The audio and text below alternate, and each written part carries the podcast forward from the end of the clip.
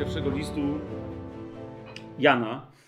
E, I jeżeli ktoś na przykład, nie wiem, na nagraniu e, czy mm, jakiegokolwiek rodzaju e, by zaczął odsłuchiwać dokładnie od tego teraz miejsca, to mówię, że myślę, że byłoby dobrze, bardzo dobrze, najlepiej, gdyby zaczął jednak od nagrania, które stanowi pierwszą część do tego, czyli od całego wprowadzenia e, wcześniejszego do pierwszego listu do pierwszego listu Jana, bo teraz kontynuujemy.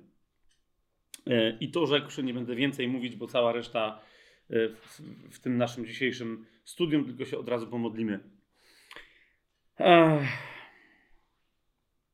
Ojcze, ostatnio e, wchodząc e, w ten niesamowity fragment Biblii, jakim jest pierwszy list Jana apostoła, między innymi stwierdziliśmy sobie, że e, jak świątynia miała swoje święte świętych, tak w Biblii ten list to jest święte świętych. Gdyby Biblię, całe spisane Słowo Boże przyrównać do świątyni Salomonowej, to, e, to to jest najświętszy przybytek Twojej obecności. To jest, e, to jest Twoje święte świętych.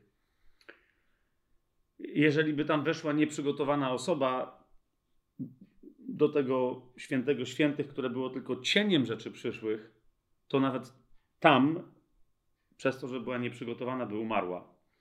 My w Nowym Przymierzu nie zginiemy, ponieważ Ty już do końca, Panie, w pełni objawiłeś swoją miłość. My wiemy, że Ty nie chcesz e, śmierci grzesznika, ale żeby Cię nawrócił i żeby żył w prawdzie. Ale wiemy, Panie, że można wejść Twoje słowo, zwłaszcza w tak święte jak to, i niczego nie doświadczyć, e, niczego mm, więcej o Tobie się nie dowiedzieć, e, ani o, o pięć, ani o, o, o jeden stopień w kącie nie zmienić swojego życia, kierunku E, naszego postępowania. Jeżeli, jeżeli podchodzimy w pysze, ty Panie nam powiedziałeś, że, że wiedza, zwłaszcza wielka wiedza, może doprowadzić do, do pycha, tylko miłość buduje. Więc dzisiaj, Panie, prosimy Cię, żebyś Ty nas przez to słowo nie uczył więcej, ale dawał nam więcej siebie, Panie żebyś, żebyś zachęcał nas jeszcze mocniej do praktykowania tej natury no, nowego stworzenia, jaką jest Twoja miłość w nas. Jaką jesteś Ty sam w nas i Twoja wola w nas. Proszę Cię, Panie, żebyśmy wchodząc do tego świętego świętych, nie zetknęli się tylko z pustką i z ciszą tam, która przybiera różne oblicza, ale żebyśmy prawdziwie jeszcze raz, kolejny raz spotkali się z Tobą i żeby to było kolejne spotkanie przemieniające dla nas, pobudzające, poruszające. Ojcze, w imieniu Jezusa prosimy Cię, poślij swojego świętego ducha do nas z tym słowem, przez to słowo, dla tego słowa, aby ono, to słowo, w naszym życiu stało się ciałem. Ciałem konkretnych y, postaw, które będziemy przyjmować, konkretnego sposobu postępowania, konkretnych uczynków, o których Ty dla nas myślałeś jeszcze nawet przed założeniem świata, o których Ty dla nas myślałeś, abyśmy my w nich postępowali, kiedy marzyłeś o każdym i o każdej z nas jako o swoich dzieciach.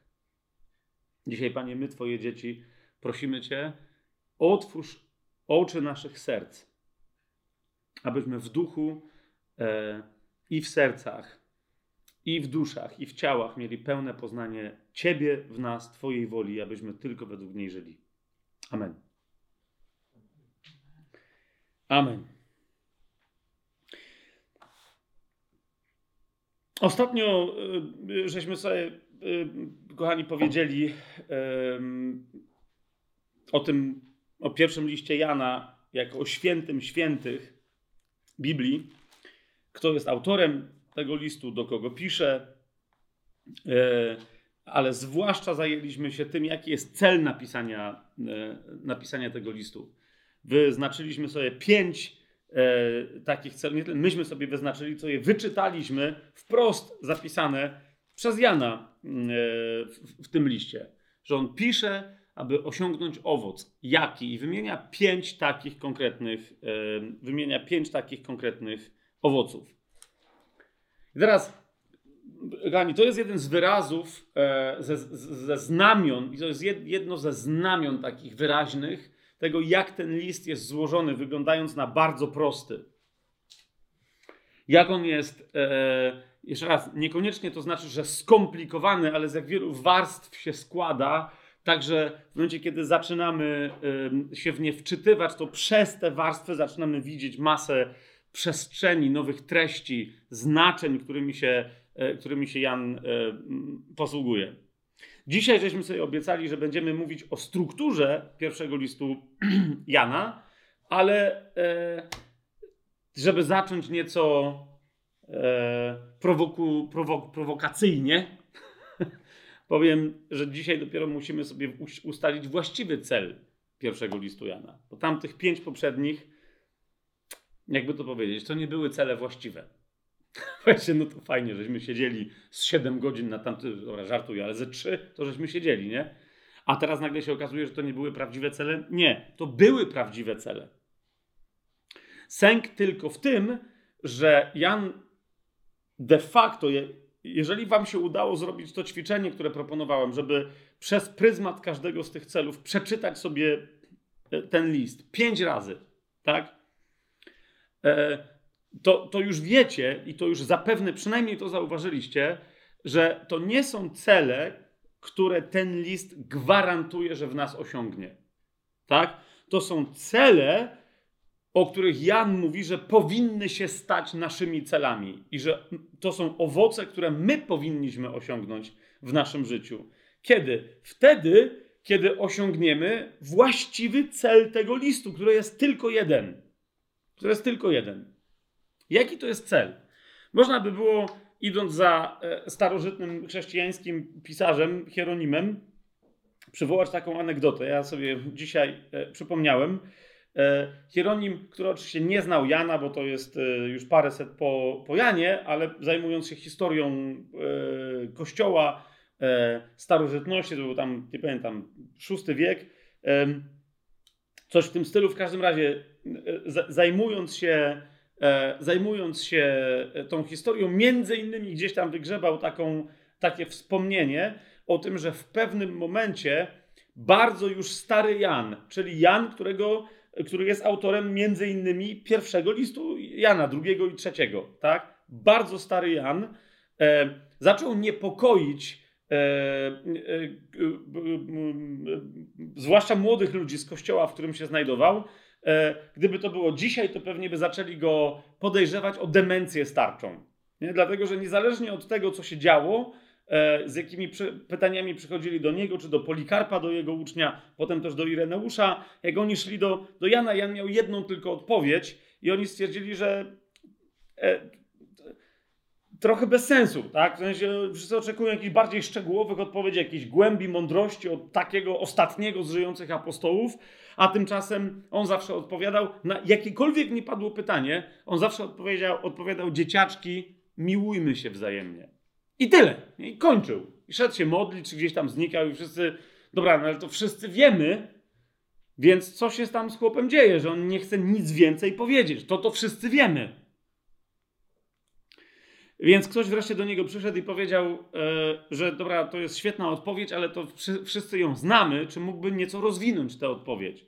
I rozwinięcie Jana tylko raz, jeden, jedyny w życiu. Jeszcze raz, to jest tylko anegdota, ale ona świetnie nas myślę, otwiera na właściwe rozumienie pierwszego listu Jana i, i rozumienie tego celu pierwszorzędnego i pierwszoplanowego w tym liście. Mianowicie, jak oni powiedzieli Janie, nie można mówić w kółko dzieciaczki, miłujmy się nawzajem, bo to wszyscy wiedzą. Na co Jan odpowiedział, gdybyśmy to osiągnęli, to by wystarczyło.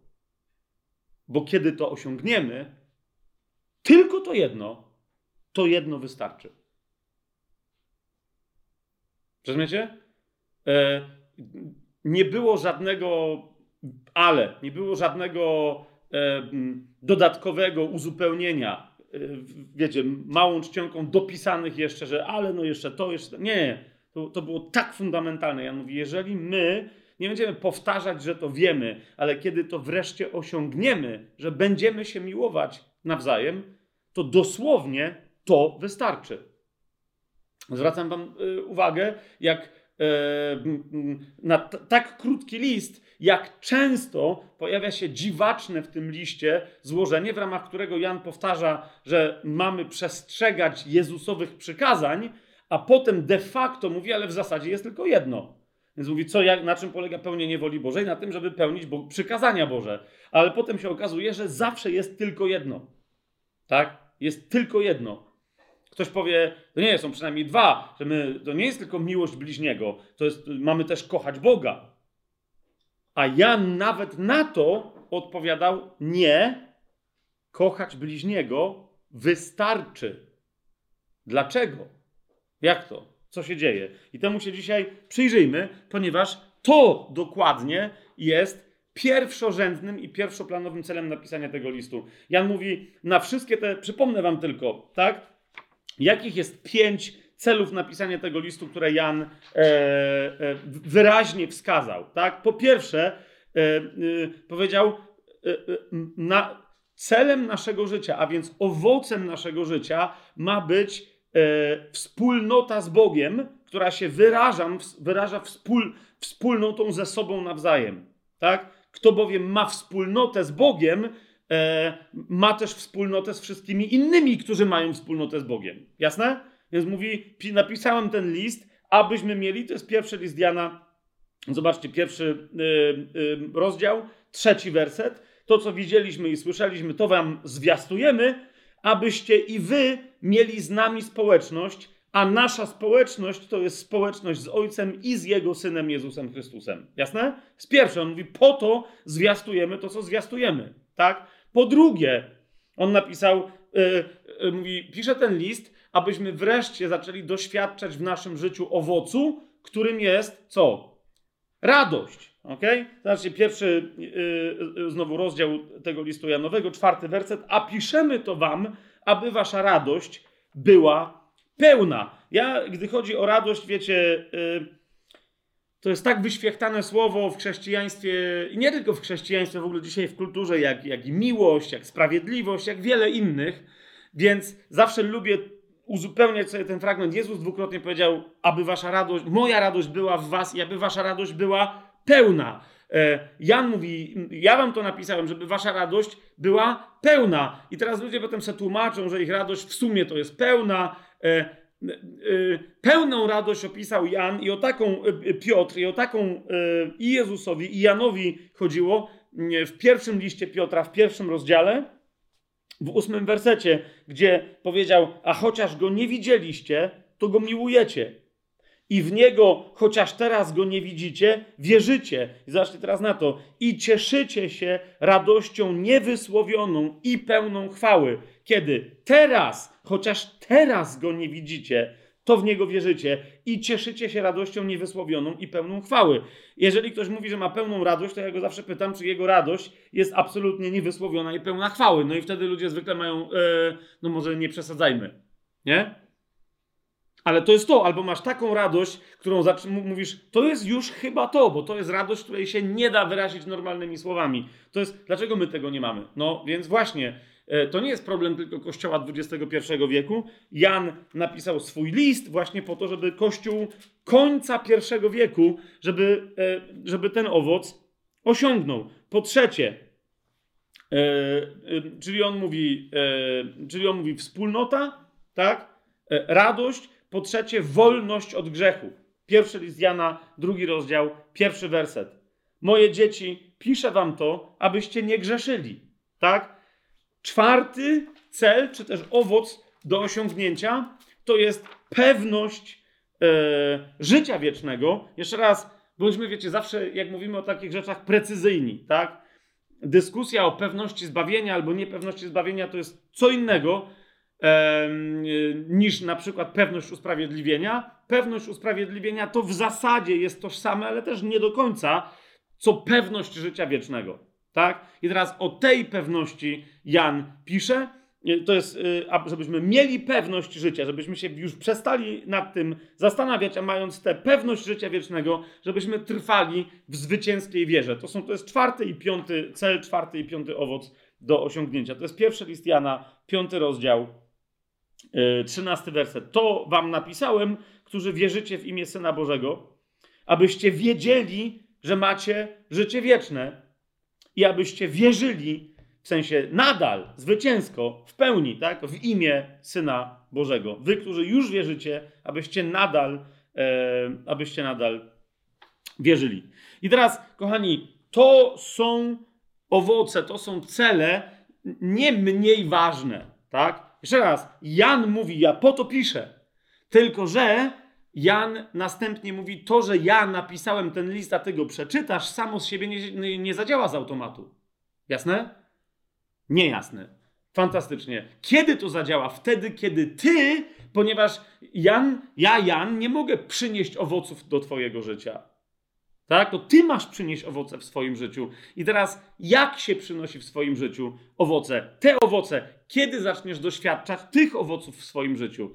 No i wtedy właśnie mówi, wtedy, kiedy zrealizujesz ten bezpośredni cel, dla którego ja piszę list. Tak, piszę ten list, aby w waszym życiu, w twoim życiu pojawiły się te owoce, a one się pojawią, kiedy zrobisz to, czego się ten list w zasadzie tyczy. Ok? Czyli co? Kiedy zaczniesz praktykować miłość. Ok?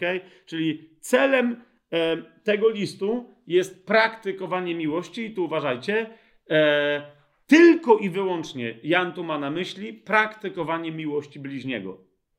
On mówi w tym liście wiele o doświadczaniu miłości Boga i mówi w tym liście wiele o odwzajemnianiu tej miłości, czyli żebyśmy my kochali Boga, tak?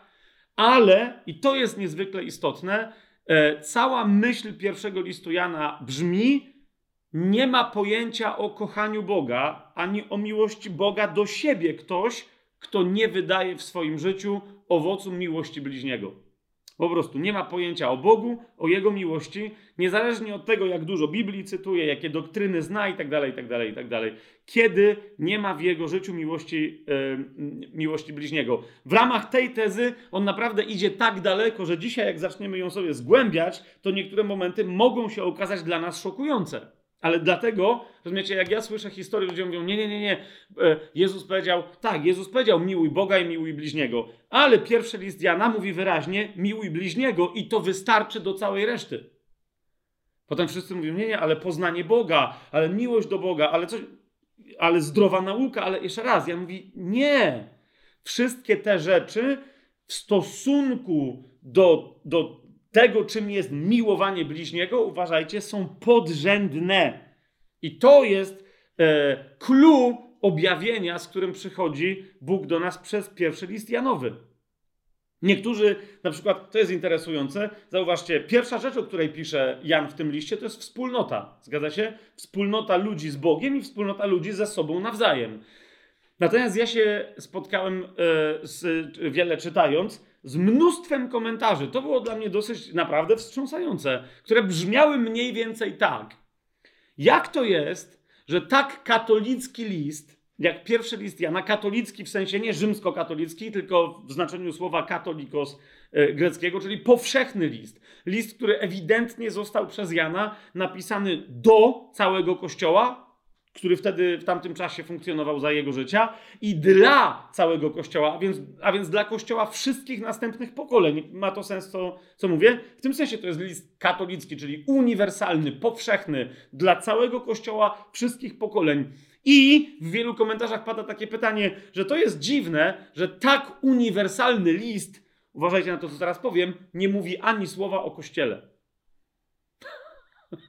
nie ma ani słowa w nim o Kościele. Dlaczego to było dla mnie zdumiewające? Bo e, znam też wielu komentatorów, którzy mówią, że, że jest to dziwne, że taki e, tak wiele mówiący o kościele list, okay, mówi o kościele, jakby to nie była struktura. Dlatego niektórzy tu nie widzą kościoła, tak? Natomiast uważajcie na to, Jan naprawdę tutaj mówi, nie ma takiej idei, doktryny, postawy, prawdy nawet biblijnej, Kapujecie? Nie ma, nie ma niczego, co byłoby w naszym życiu ważniejsze od owocu miłości bliźniego, a zwłaszcza braci i sióstr w ciele Chrystusa. Czy to jest jasne? Jan mówi, e, jeżeli będziesz mieć w swoim życiu miłość bliźniego, ktoś powie, no tak, ale to jest uczynkowość. Nie, to nie jest uczynkowość, ponieważ w pierwszej kolejności tylko ten może mieć miłość bliźniego, kto jest poddany łasce. Nie da się kochać bliźniego z własnej woli. Rozumiecie? To jest owoc bezpośredni, tak jak, jak jest nim nowonarodzenie. Nowonarodzenie daje nam nową naturę, naturę Boga. I tylko dlatego my w ogóle możemy kochać innych ludzi bezinteresownie. Dlatego, że mamy taką naturę. I tylko po tym możemy poznać, że mamy taką naturę. Nie ma żadnego innego sposobu poznania. Tylko po tym możemy poznać braci i siostry. I Jan o tym pisze wprost. Jeżeli ktoś nie kocha brata, to skąd ja mogę wiedzieć, że on jest nowonarodzony? No a jedno, jeżeli jednocześnie nie widzę, żeby kochał, ale widzę, że nienawidzi, to wtedy z całą pewnością wiem, że nie jest nowonarodzony. Nawet jeżeli zna całą Biblię, y, od pięciu pokoleń brał udział w e, kościele, który pięć pokoleń temu był kościołem przebudzeniowym, zna fantastycznie doktryny, stoi po tej czy po innej stronie e, jakiegoś dyskursu teologicznego, zajmuje stanowisko, jest odpowiedzialny za coś w kościele, jest, rozumiecie, ma jakieś funkcje w kościele, jest pastorem, jakimś tam szefem denominacji nawet, czy czegoś. Jeszcze raz. Jan mówi, w ogóle mnie to nie interesuje. Każdy się może nazwać czym chce. Każdy może reprezentować intelektualne ścieżki, jakie chce. Ale mówi, nowe stworzenie poznaje się po tym, że prawdziwie kocha drugiego człowieka. Ktoś mówi, nie, ale ja tu jestem skoncentrowany na miłości Boga. Jeszcze raz, Jan to sprowadza do wszystkiego. Nie może mi ktoś wmawiać, że kocha Boga, jeżeli nie kocha człowieka. Bo jak może mówić, że kocha kogoś, kogo nie widać, skoro nie kocha kogoś, kogo widać? Prosta logika, ale która dla udawactwa chrześcijańskiego jest zabójcza, po prostu. Więc jeszcze raz powtórzę, Jan celem pierwszoplanowym napisania tego listu jest podkreślenie, kochani, wszystko sprowadza się do tego, abyśmy kochali braci i siostry jak Jezus i wszystkich innych jak Jezus. Nie ma żadnego innego przekazania. Nie ma żadnej innej konstytucji e, królestwa, kościoła, e, statutu kościoła, e, mocy, która mogłaby cokolwiek e, ustanowić pośród nas. O czymkolwiek pomyślisz, jeżeli postawisz to coś ponad miłość braterską, to coś staje się z automatu według Jana bożkiem. Zauważcie, jak się kończy list Jana. I zaraz sobie przejdziemy do tego, żeby jeszcze wejść w szczegóły tego tematu. Ale zobaczcie, jak się kończy list Jana. To jest piąty rozdział, 21 werset. Dzieci, mówi Jan, to jest jego sposób mówienia. Dzieciaczki, nie? Dzieci, wystrzegajcie się bożków. Ale teraz e, zrozumcie, on mówi, że bożkiem jest wszystko, cokolwiek postawicie ponad miłość, e, ponad miłość braterską, ponad miłość siostrzaną w kościele. Jeżeli jakaś doktryna jest dla ciebie ważniejsza niż dobro e, duszy e, e, i owocność życia twojego brata czy siostry, to ta doktryna, nawet jeżeli ona sama z siebie jest prawdziwa i jest biblijna, w twoim życiu staje się bożkiem, którego czcisz. To jest to, co mówi Jan. I mówi, bardzo łatwo wtedy podpaść, e, w, w, wpaść pod wpływy e, e, antychrysta. Wprost. Nie, bo, bo zaczniesz udawać, i, i, i, że czcisz Chrystusa, ale w miejscu Chrystusa masz cokolwiek innego. Rozwinmy sobie, rozwinmy sobie troszeczkę, rozwinmy sobie troszeczkę ten, ten temat. Otóż, kochani, e, tak, ja powiedziałem ostatnio, e, że, że nie będziemy za bardzo zgłębiać struktury chiastycznej w tym liście, bo ona jest bardzo złożona, ale miejmy świadomość tego, że tu istnieje chiasm, tylko nie taki, wiecie, prosty, symetryczny, tak? Czyli, że jest gdzieś szczyt w środku, znaczy szczyt jest, ale chodzi o to, że nie dochodzi się do niego po, po stopniach A, B, C, D, E, F, potem masz szczyt, a potem znowu schodzisz e, od F do A do dołu, tak? Czyli te punkty nie są ustawione symetrycznie, ten, ten chiasm tu jest niezwykle złożony, przemisterny, ale jest i, i e, przy jednej czy przy drugiej okazji wam go pokażę. Na razie tylko ustalmy sobie, że w sposób oczywisty istnieje tutaj fundamentalna struktura chiastyczna, czyli że najważniejsza wypowiedź, sedno całego tego listu znajduje się w środku tego listu. Okay? Gdzie jest środek tego listu? Otóż, po pierwsze, Jan e, na sposób no, rabiniczny, zanim tworzy chiasm, najpierw, e, najpierw robi wprowadzenie. Tak? E, więc, e, więc ono nie należy do całego chiasmu, trochę należy, trochę nie należy, o to się ludzie kłócą, nie będziemy teraz w to wchodzić, ale musimy odróżnić jedną rzecz, tak? E, czyli wprowadzenie, a potem będziemy mieli tylko i wyłącznie dwie części. Wprowadzenie to jest pierwszy list Jana, pierwszy rozdział, wersety od pierwszego do czwartego. Tak? To jest prolog, po, podobnie zresztą jak e, Jan pisze prolog do całej swojej Ewangelii. Tak? Jego Ewangelia mogłaby się zacząć e, i de facto się zaczyna, jak sobie otworzymy Ewangelię Jana, zobaczcie, pierwszy rozdział. Tak? To, e, to, to mamy prolog, zresztą często ten, ta część się nazywa w, w Ewangelii, w różnych tłumaczeniach, nazywa się prologiem, tak? Na początku, czyli od pierwszy rozdział, od pierwszego wersetu, na początku było słowo, słowo było u Boga i tak dalej, i tak dalej. To jest klasyczny, e, to jest prolog, tak? Właściwa Ewangelia, czyli opowiadanie o życiu Jezusa, zaczyna się, niektórzy mówią, że od 19, inni, że od 18 wersetu, tak? Czyli Boga nikt nigdy nie widział. Jednorodzony syn, który jest w łonie ojca, on nam o nim opowiedział. Zanim jednak jego opowieść, najpierw jakie jest świadectwo Jana. Tak? Dlaczego? No bo Jan przedstawił światu, a przynajmniej dwóm uczniom Jezusa jako baranka Bożego, a potem to już jest historia Jezusa. Więc de facto Ewangelia, którą głosił Jezus, ale też Ewangelia o Jezusie, więc historia o tym, jak on żył, jak umarł, jak zmartwychwstał, zaczyna się tu.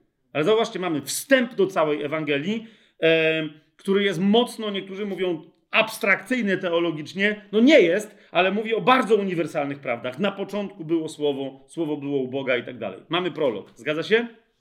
W pierwszym liście Jana, w pierwszym rozdziale mamy również prolog. To, co było od początku, albo o tym, co było od początku. O czym e, Jan już pisał całą swoją Ewangelię i tak dalej, i tak dalej, i tak dalej. Tak? Piszemy. Piszemy po co, aby wasza radość była pełna od pierwszego do czwartego wersetu. I teraz, kochani, pierwsza część, pierwsza część prowadząca, czy wstępująca do sedna, tak? Do dosłownie jednego wersetu, który ustala, po co został napisany cały list, to e, są, e, to jest część od pierwszego rozdziału piątego wersetu. Jesteście ze mną? Do trzeciego rozdziału, 17 wersetu. Jak, co się, z czego tu się to składa, to, to sobie znacznie później o tym powiemy, ale to jest pierwsza część, tak? Druga część natomiast tego, tego listu jest częścią stępującą i ona stępuje, uważajcie, od trzeciego rozdziału 19 wersetu aż do piątego rozdziału 21 wersetu, czyli aż do końca. Jasne to jest? Tak? Teraz zobaczcie, gdzie, gdzie znajduje się szczyt tego listu. To jest dokładnie jedno zdanie. Tak? I swoją drogą, wszystkie zdania w tym liście, które zawierają to sformułowanie moje dzieci, albo też małe dzieci, lub też po prostu dzieci czy dzieciaczki, tak? Wszędzie, gdzie jest to sformułowanie, to są bardzo istotne sformułowania w, w, tym liście, tak? Jakby same z siebie stanowiące kompletnie osobne rozdziały. No ale tu mamy jedno zdanie, które jest zdaniem ponad zdaniami, tak? Które mówi nam wyraźnie, że do tego cały ten list zmierza i dokładnie to cały ten list chce objaśnić, tak? Jeżeli to będziemy my mieli w swoim życiu, to, co jest napisane w trzecim rozdziale, w osiemnastym wersecie, ten szczyt przekazu Janowego w tym liście, wówczas pięć celów, o których sobie mówiliśmy. Tak? Wspólnota, radość, wolność od grzechu, pewność życia wiecznego i zwycięskie trwanie w wierze, po prostu te owoce będą automatycznie miały miejsce w naszym życiu i będziemy się nimi e, cieszyli. Tak? Jak więc brzmi e, ten trzeci rozdział, osiemnasty werset? Moje dzieci, nie miłujmy słowem ani językiem, ale uczynkiem i prawdą. Ehm, tyle. Ten, ten werset nie mówi, jak mamy nie miłować, tak? Bo oczywiście Greka tu zakłada, że my rozumiemy, że, że następuje e, w samym tym jednym zdaniu starcie dwóch, dwóch stron, tak? Nie miłujmy tak, ale miłujmy inaczej. Czyli celem tego listu jest miłowanie, tak? I teraz Jan mówi, czym jest miłowanie? Miłowanie zawsze, nawet kiedy, kiedy ono nie jest wykonywaniem uczynków miłości czy miłosierdzia, tak? Ale kiedy jest mówieniem, kiedy jest nauczaniem, kiedy jest dzieleniem się doktryną, wówczas nadal, czyli zauważcie, mówi on o uczynku i o prawdzie. Nadal mówi, prawda ma być tak wypowiadana, aby była dzieleniem się miłością. Ok? Ponieważ, ponieważ prawda tu jest służebna wobec miłości, a nie odwrotnie. Czy to, yy, to ma sens?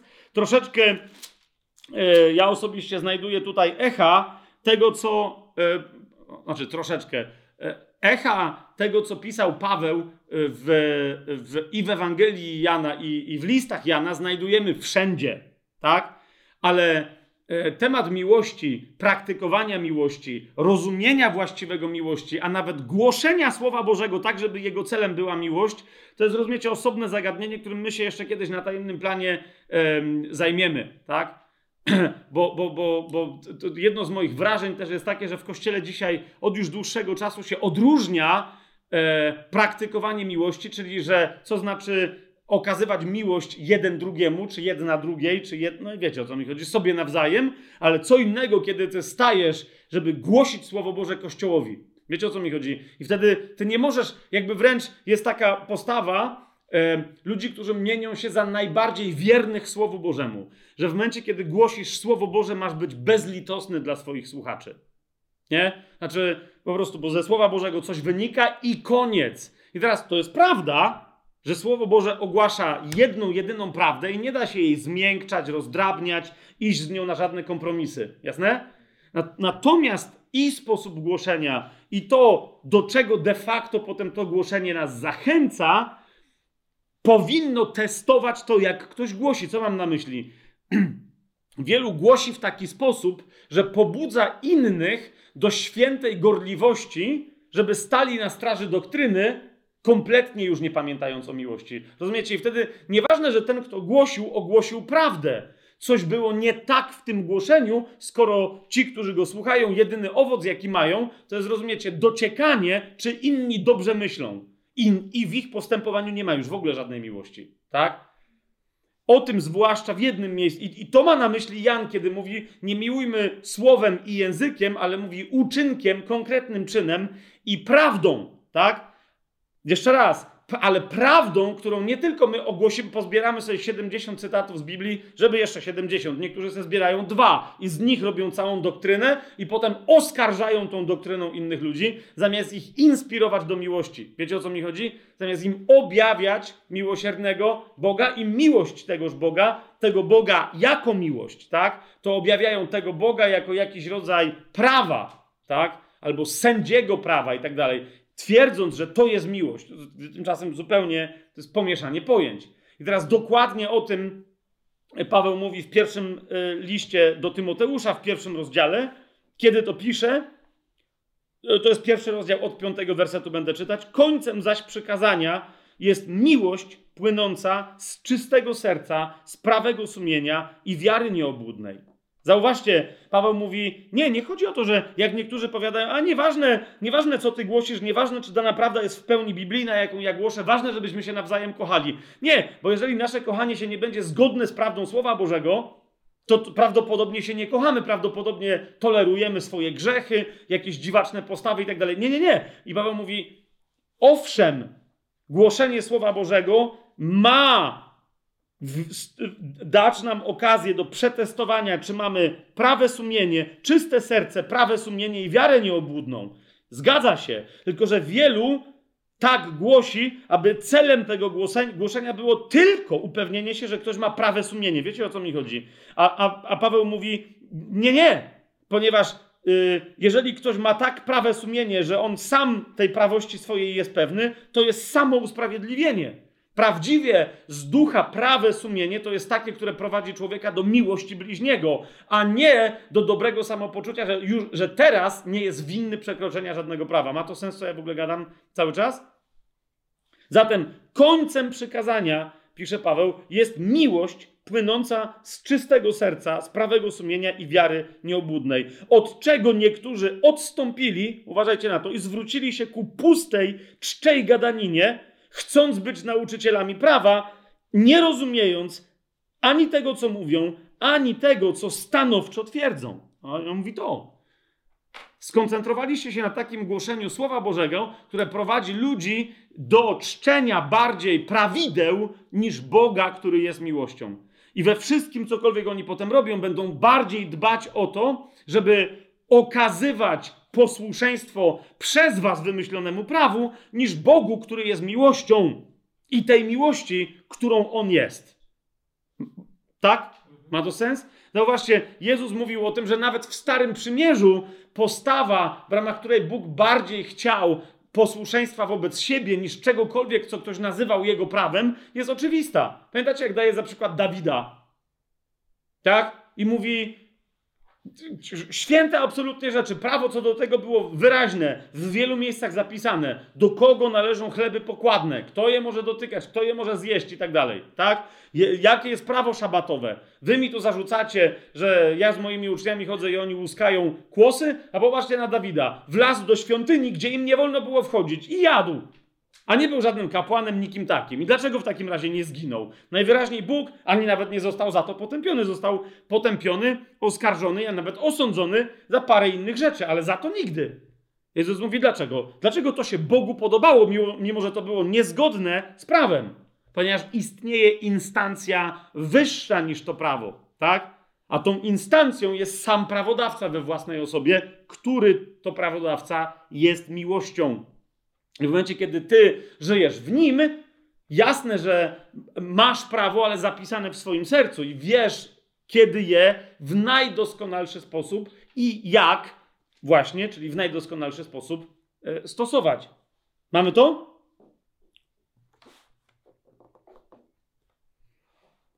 Teraz, kochani, e, że w tym pierwszym liście, ja to tylko zupełnie na marginesie e, teraz stwierdzę, bo będziemy szli dalej to, że w tym pierwszym liście e, Jana mamy e, rzeczywiście chiazm i że mamy pewne, wiecie, że pojawiają się pewne tematy, pojawiają się pewne wątki, tak? Z jednej strony, wiecie, ze, czy z, niektórzy mówią w chiazmie o dwóch skrzydłach, tak? Jeżeli jest jeden szczyt, e, czyli korpus albo kręgosłup, to znaczy, że reszta to są dwa skrzydła, na których leci, tak? W tym wypadku trzeci rozdział, osiemnasty werset. Czyli ma jedno skrzydło, a więc to skrzydło wstępujące do tego wersetu, a potem drugie skrzydło wstępujące. Tak? Jeżeli chcecie samodzielnie poszukać sobie złożonych e, elementów chiazmu, czyli odbić symetrycznych, to sprawdźcie sobie na przykład rzadko występujące w Biblii wyrazy.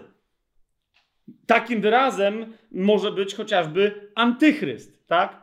Spójrzcie, pojawia się e, ten wyraz i to zagadnienie w pierwszym liście Jana, z jednej strony naszego chiazmu, w drugim rozdziale, w osiemnastym wersecie, dzieci, to ostatnia godzina i jak słyszeliście, antychryst ma przyjść. Tak teraz pojawiło się wielu antychrystów. Widzicie to? I z drugiej strony chiazmu, ale zauważcie, że nie wygląda to nawet na pierwszy rzut oka na to, żeby to było idealnie symetryczne miejsce, ale z drugiej strony w tym chiazmie pojawia się znowu na przykład czwarty rozdział, trzeci werset, każdy zaś duch, który nie wyznaje, że Jezus Chrystus przyszedł w ciele, nie jest z Boga. Jest to duch antychrysta, o którym słyszeliście, że nadchodzi i już teraz jest na świecie. Nie? Ta sama myśl wyrażona na, na, nieco różne sposoby, w dwóch różnych kontekstach i ten sam wyraz tutaj się pojawiający. Mamy to? Innym takim przykładem jest, jest wyraz e, przebłaganie, który w tej formie y, greckiej pojawia się tylko w ogóle z tego, co pamiętam w tym liście. Zaś tego nie sprawdziłem, no ale to nawet sobie nie zapisałem, żeby to podać jako przykład. E, niemniej to, to jest przykład, który teraz mi się jeszcze przypomniał. Tak? To jest mianowicie drugi rozdział, drugi werset, który mówi o Jezusie. On jest przebłaganiem za nasze grzechy i tak dalej, i tak dalej, i tak dalej. I z drugiej strony, na, dru na drugim skrzydle, pojawia się ten sam wyraz w czwartym rozdziale, w dziesiątym wersecie. Na tym polega miłość, że nie my umiłowaliśmy Boga, ale że On nas umiłował i posłał swojego Syna, aby był przebłaganiem za nasze grzechy. Widzicie to?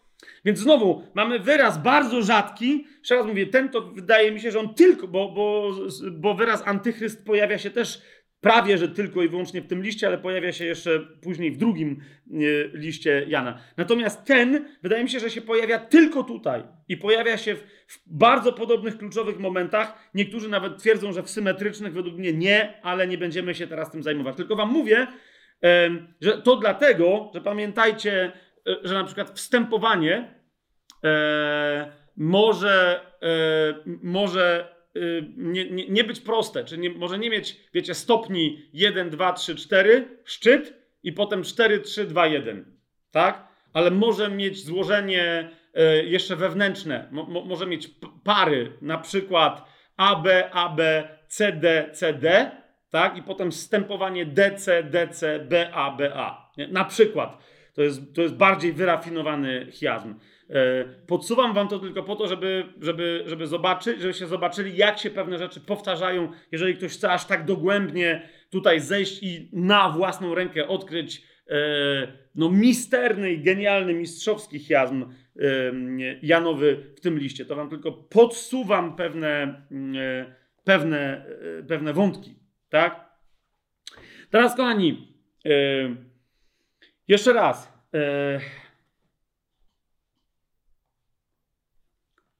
Żeby pięć celów, które sobie ostatnio ustaliliśmy, pierwszego listu Jana, osiągnąć we własnym życiu oraz aby one również były, rozumiecie, osiągalne albo wręcz już osiągane, żeby nie rzec, że już osiągnięte w życiu kościołów czy w życiu całego kościoła, Jan mówi, jedynym rozwiązaniem jest miłość Boga oczywiście, ale która się wyraża i która się testuje tylko i wyłącznie w miłości wzajemnej. Ok? Teraz, kochani, e, do tego stopnia to jest, jak jeszcze, jak mówimy o strukturze, tak? Podałem wam jedną strukturę, e, plan tego listu. Chiasm, prosty, trzeci rozdział, osiemnasty werset, to jest szczyt, do, do tego szczytu wstępujemy, z niego wstępujemy, tak? Ale istnieje coś takiego w tym liście, ok? Co niektórzy nazywają listem w liście. E, I niektórzy mówią, że to jest istotnie, jakby istotniejsze dla tej struktury. Struktura chiastyczna, owszem, ale każdy Żyd mówi, e, niektórzy uważają, że Żydzi naturalnie, e, zwłaszcza w dawnych czasach, w, w starożytności, jak mówili, to mówili chiastycznie. Tak? Natomiast, e, natomiast jest taka szkoła egzegetyczna, która mówi: hej, przeczytaj list w liście i wtedy zrozumiesz cały list, kiedy najpierw zobaczysz ten list. Tak? Czyli istnieje, Duch Święty napisał jeden list i on jest ukryty w środku. Ok? On jest ukryty w środku. Nie tak znowu ukryty, ale jest ukryty w środku. Jak go sobie wydestylujesz, to to ma być dla ciebie soczewka do przeczytania całej reszty listu. Czyli wydestyluj to sobie. Wręcz taka jest moja sugestia. Ja wam teraz podam dokładnie namiary, które wersety trzeba sobie wydestylować. Ok? e, Dosłownie. I yy, no, znam ludzi, którzy sobie dokładnie, wiecie, jakby zrobili osobno yy, jakby ten list, czytali te, i czytają do tej pory w ten sposób, że, że są wydestylowane te wersety i czytają tylko te wersety. Potem czytają pozostałe wersety bez tych wydestylowanych. Ma to sens? A potem dopiero w dalszej części jeszcze raz czytają cały list tak, jak on jest napisany. Tak? Ale dlaczego tak czytają? Żeby nieważne, jakie zagadnienie partykularne, szczegółowe będą rozważać później, wiecie, bo, bo w liście Janowym jest też bardzo wiele szczegółowych, konkretnych tematów podjętych. Ale niezależnie od tego, jakie będą rozważać, żeby zawsze pamiętać, że jeżeli spojrzysz na dowolne teologiczne, doktrynalne zagadnienie, jakie się pojawi w liście Jana i spojrzysz na to zagadnienie nie przez pryzmat nie przez soczewkę miłości wzajemnej, to nic nie zobaczysz, albo wręcz zobaczysz jakąś karykaturę i coś źle zobaczysz i zaczniesz jakieś głupoty głosić i, co gorsza, głupoty jakieś praktykować. Ma to sens? Jaki jest klucz, kochani, do zobaczenia tego e, wewnętrznego listu? O tym, otóż tym słowem, e, tym kluczem jest słowo miłość ale nie dowolne słowo miłość, tylko to słowo miłość, które w języku greckim brzmi agape i słowo kochać, którym jest w języku greckim czasownik agapao. Tak? W momencie, kiedy sprawdzisz sobie występowanie tego czasownika i tego rzeczownika w, li, w pierwszym liście Jana, to jest bardzo istotne, bo dla niego to słowo było e, aż to jest naprawdę trudne do wyrażenia, jak istotne. Ja bym wręcz powiedział, że, e, że Jan nadał zupełnie nowe znaczenie słowu, greckiemu słowu agape. Rozumiecie? Zupełnie nowe znaczenie. E, I ono się wcale nie, nie zamyka i nie zawiera, i wcale nie jest wyrażone w łacińskim wyrazie caritas. Tak? E, zresztą ja myślę, że nasze słowo miłość w języku polskim z całym szacunkiem do różnych innych koncepcji, jest niedoskonałe, ale znacznie lepiej oddaje e, greckie agape e, w nowotestamentowym znaczeniu niż łacińskie caritas. Tak? Łacińskie caritas ma tendencję do tego, żeby do akcentowania charytatywności. Stąd zresztą to słowo pochodzi, że jeżeli się coś robi charytatywnie, to się robi praktyczne caritas. Tak? A więc to jest, tam jest akcent na robienie rzeczy dla innych ludzi bezinteresowne, które no, koniec końców często okazuje się być interesowne z różnych powodów. Wiecie o co mi chodzi? Ale tam jest akcent na wolontaryzm, na działanie, które podkreśla korzyść raczej innych niż moją. Jasne? Agape e, w języku greckim w Nowym Testamencie, podobnie jak miłość w języku polskim, oznacza nie tylko, rozumiecie, oznacza e, stan naturalny czegoś, nie? Co się może wyrazić kochaniem, ale zauważcie, mamy dwa różne wyrazy, nie? Możemy powiedzieć, że miłość i stąd, że miłujesz kogoś, ale to jest taki, nie? Miłość wyraża się kochaniem kogoś. Zgadza się? Wtedy, e, ale miłość to jest coś więcej niż tylko kochanie kogoś aktywne. To jest bycie kimś, tak? E, e, Słowo Boże mówi, że Bóg nie tylko kocha, tak? A więc czasownik agapao, ale jest miłością, to jest jego imię, to jest jego natura, to jest jego w zasadzie właściwa tożsamość. Więc my nie możemy zamknąć miłości, rozumiecie, w definicji, która by nam pozwalała powiedzieć, że jak robisz to czy tamto, to, to ty też masz miłość. No bo natura Boża jest nieskończona, czymkolwiek ona jest, ponieważ Bóg jest nieskończony, to jego natura musi być nieskończona. Amen? Więc teraz, kochani, e, czytam e, te wersety, e, które stanowią właściwy pierwszy list Jan, znaczy właściwy, e, ten, że tak powiem, wewnętrzny, właściwy pierwszy list Jana. Albo niektórzy mówią, no może nie przesadzajmy, nazwijmy to kręgosłupem. No tak, tylko że ten, kręgosłup w niektórych miejscach to w zasadzie zajmuje cały rozdział prawie, tak? Więc jeszcze raz, Zwijmy, zwijmy to jak zwijmy, ale w momencie, kiedy przeczytamy tylko te wersety, to zobaczycie, że naprawdę o to w pierwszej kolejności Janowi chodziło. Mimo, że pisał, że moim celem jest tych pięć różnych e, owoców, to on mówi, dobra, to jest mój cel, ale ja ich w was nie osiągnę. Natomiast mogę co osiągnąć? Zachęcić was do tego, do miłości wzajemnej, a to wystarczy. Jeszcze raz pamiętajcie, starego Jana, stareńkiego, ledwo po, po, po, wlokącego nogami po ziemi, który powiadał, dzieciaczki, miłujmy się nawzajem. Nie możesz nam powiedzieć niczego ciekawszego? Nie, ponieważ jeżeli to osiągniemy, to wystarczy. Teraz popatrzcie, czy nie dokładnie tak ekstremalnie i radykalnie wyraża się ta jego, ta jego myśl w pierwszym liście Jana. Pierwszy werset, który należy do tego zestawu, to jest drugi rozdział Jana, piąty werset. Kto zachowuje Jego słowo, w tym prawdziwie wypełniła się miłość Boga. Po tym poznajemy, że w nim jesteśmy. Drugi rozdział, dziesiąty werset. Kto miłuje swojego brata, trwa w światłości i nie ma w nim powodu do upadku. Drugi rozdział, piętnasty werset. Nie miłujcie świata ani tego, co jest na świecie. Jeśli ktoś miłuje świat, nie ma w nim miłości Ojca. Trzeci rozdział, pierwszy werset. Popatrzcie, jaką miłością obdarzył nas Ojciec, że zostaliśmy nazwani dziećmi Boga. Dlatego świat nas nie zna, bo Jego nie zna.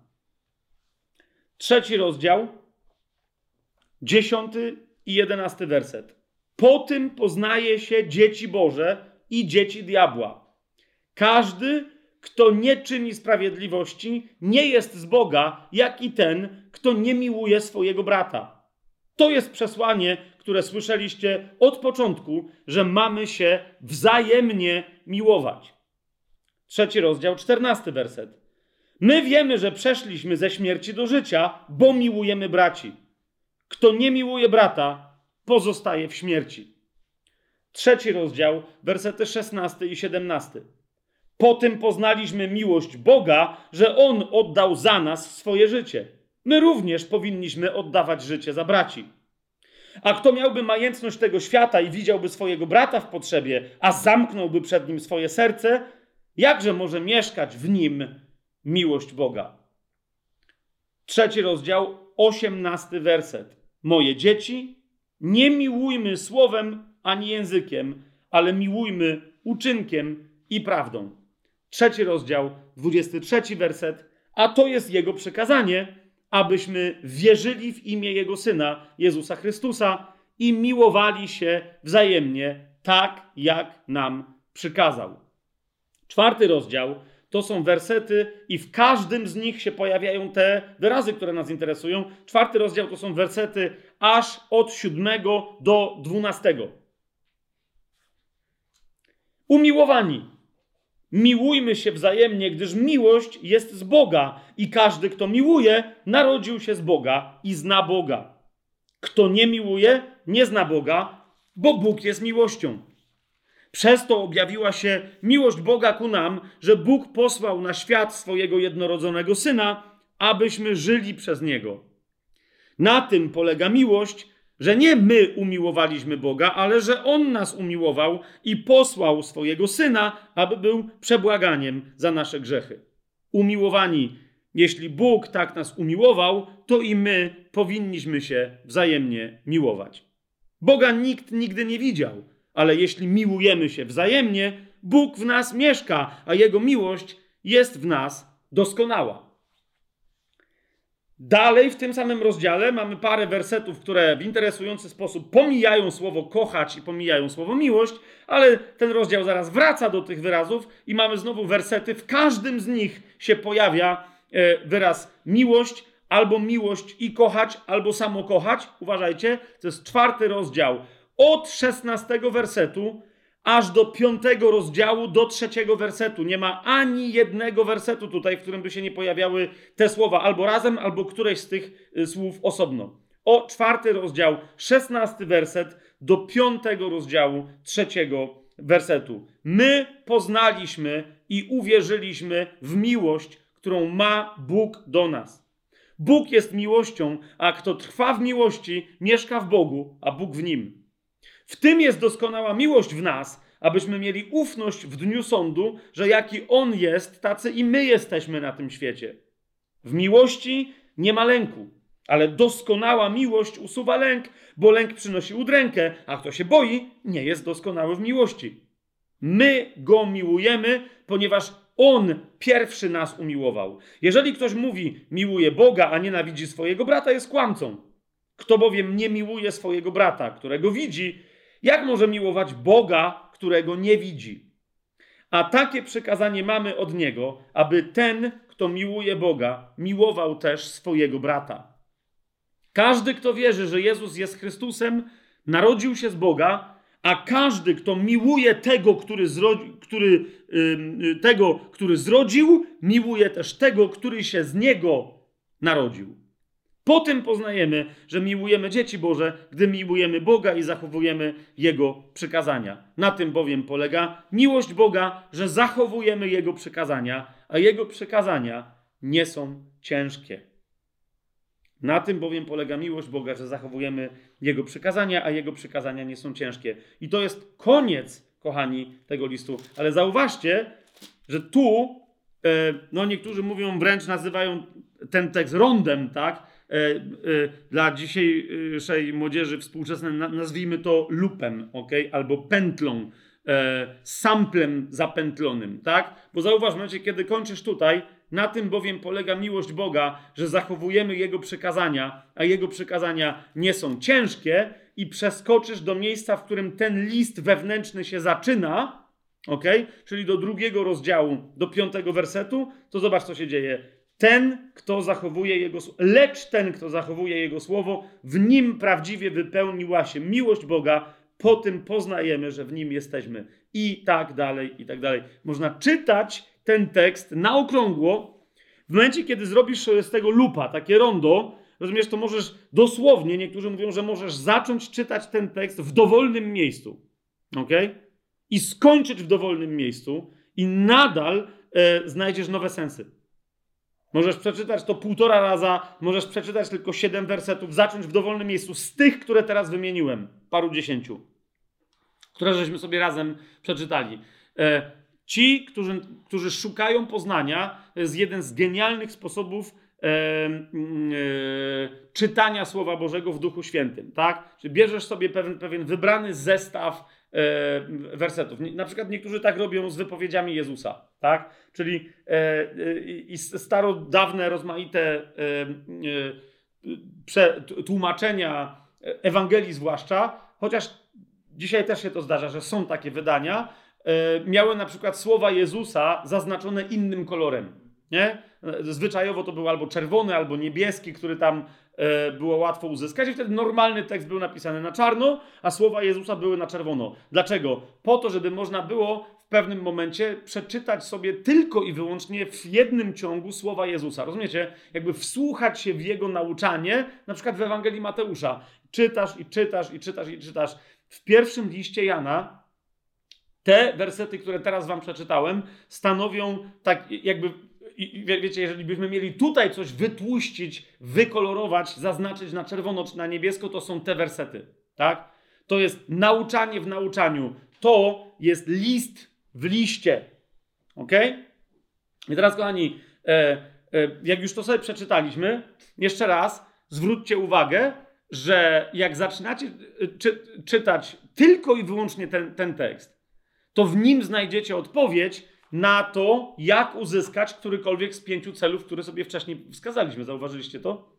I zawsze ta odpowiedź jest związana z czym? Z miłowaniem bliźniego. Tak? Jak ktoś powie, ale ja nie jestem w stanie w tym wypadku, to Jan mówi, to się zastanów, czy w ogóle jesteś nowonarodzony.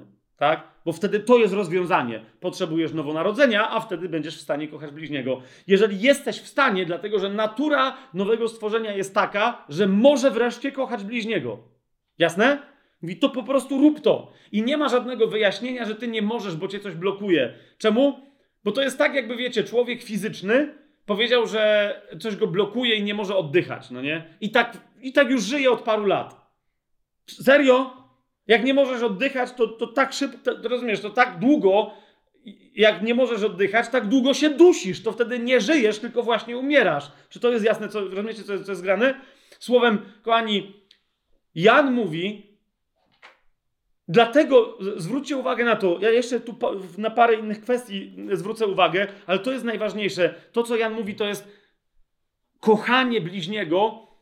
Jezus powiedział to, zostawił nam to jako przykazanie. Ale on mówi: zrozumcie, to jest nowe przykazanie, które jest kierowane do kogo? Do nowego stworzenia. Dlatego pamiętajcie, że Jan zakłada w tym liście, i myśmy to sobie ostatnio w miarę udowodnili, nie mieliśmy dużo czasu, że znamy przynajmniej Ewangelię Jana. Jasne? Która mówi wiele o tej nowej naturze, którą Jezus daje. On tu też zakłada znajomość e, w ogóle rzeczy, o których na przykład e, pisze Paweł, gdy, gdy idzie o nowe stworzenie. Tak? Ale, ale on mówi, rozumiecie, że nowe, stworze, nowe, nowe przekazanie nie jest nowe, ono jest jedyne, a więc jest stare de facto dla nowego. Dlaczego? Bo w momencie, kiedy ty nakazujesz, e, no wie, wiecie, to jest tak, jakby się urodziło dziecko, nowe dzieciątko, ale takie normalne, nie że nowo, na, tak? Dziecko. I tak jak mój syn się urodził. I jakbym ja nagle teraz uznał, wiecie, że przychodzę i mówię, synu, i teraz pamiętaj, no nie? Po pierwsze jedz. Nawet dobra, po pierwsze oddychaj. Po drugie, jedz. No, pij, no bo tu masz mleczko od mamy, ale będziesz też jadł, tak? Proszę cię, tak?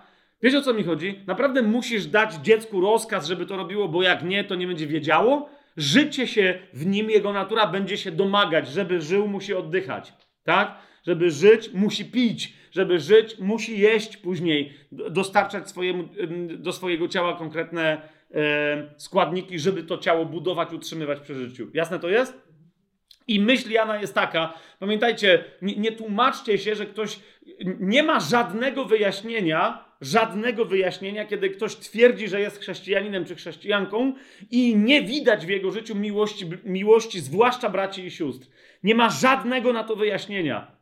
Jak, znaczy, jest jedno, mianowicie, że to nie jest nowe stworzenie. Rozumiecie? Jeszcze raz poczytajcie sobie w tej pętli, to jest tak jasne, to jest, to, i, i, to jest, rozumiecie, to jest jakby mantra, którą Jan powtarza. Mi, niektórzy się zasłaniają, nie, nie, bo ja miłość Boga. No ale co się zasłaniasz miłością Boga? Ja, wiesz, ja nie widać, że ja kocham bliźniego, bo cały swój czas poświęcam na kochanie Boga. Jan mówi, fakt, że ja cię czasem widzę, oznacza, że wtedy, kiedy cię widzę, jak ty tyle czasu poświęcasz na kochanie Boga, powinienem cię zobaczyć w akcie kochania bliźniego. Rozumiesz? Jeżeli nie, to najwyraźniej cię nie ma i ty myślisz, że kochasz Boga, ale tracisz czas.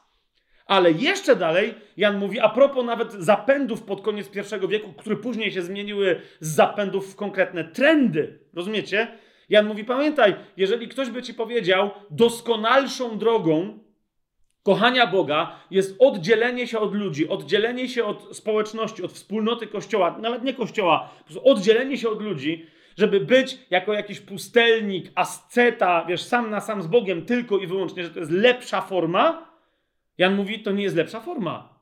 Ponieważ jedynym sposobem, żeby okazać Bogu de facto miłość, jest umiłowanie Go najpierw w braciach i siostrach, ale, ale koniec końców nawet w swoich wrogach.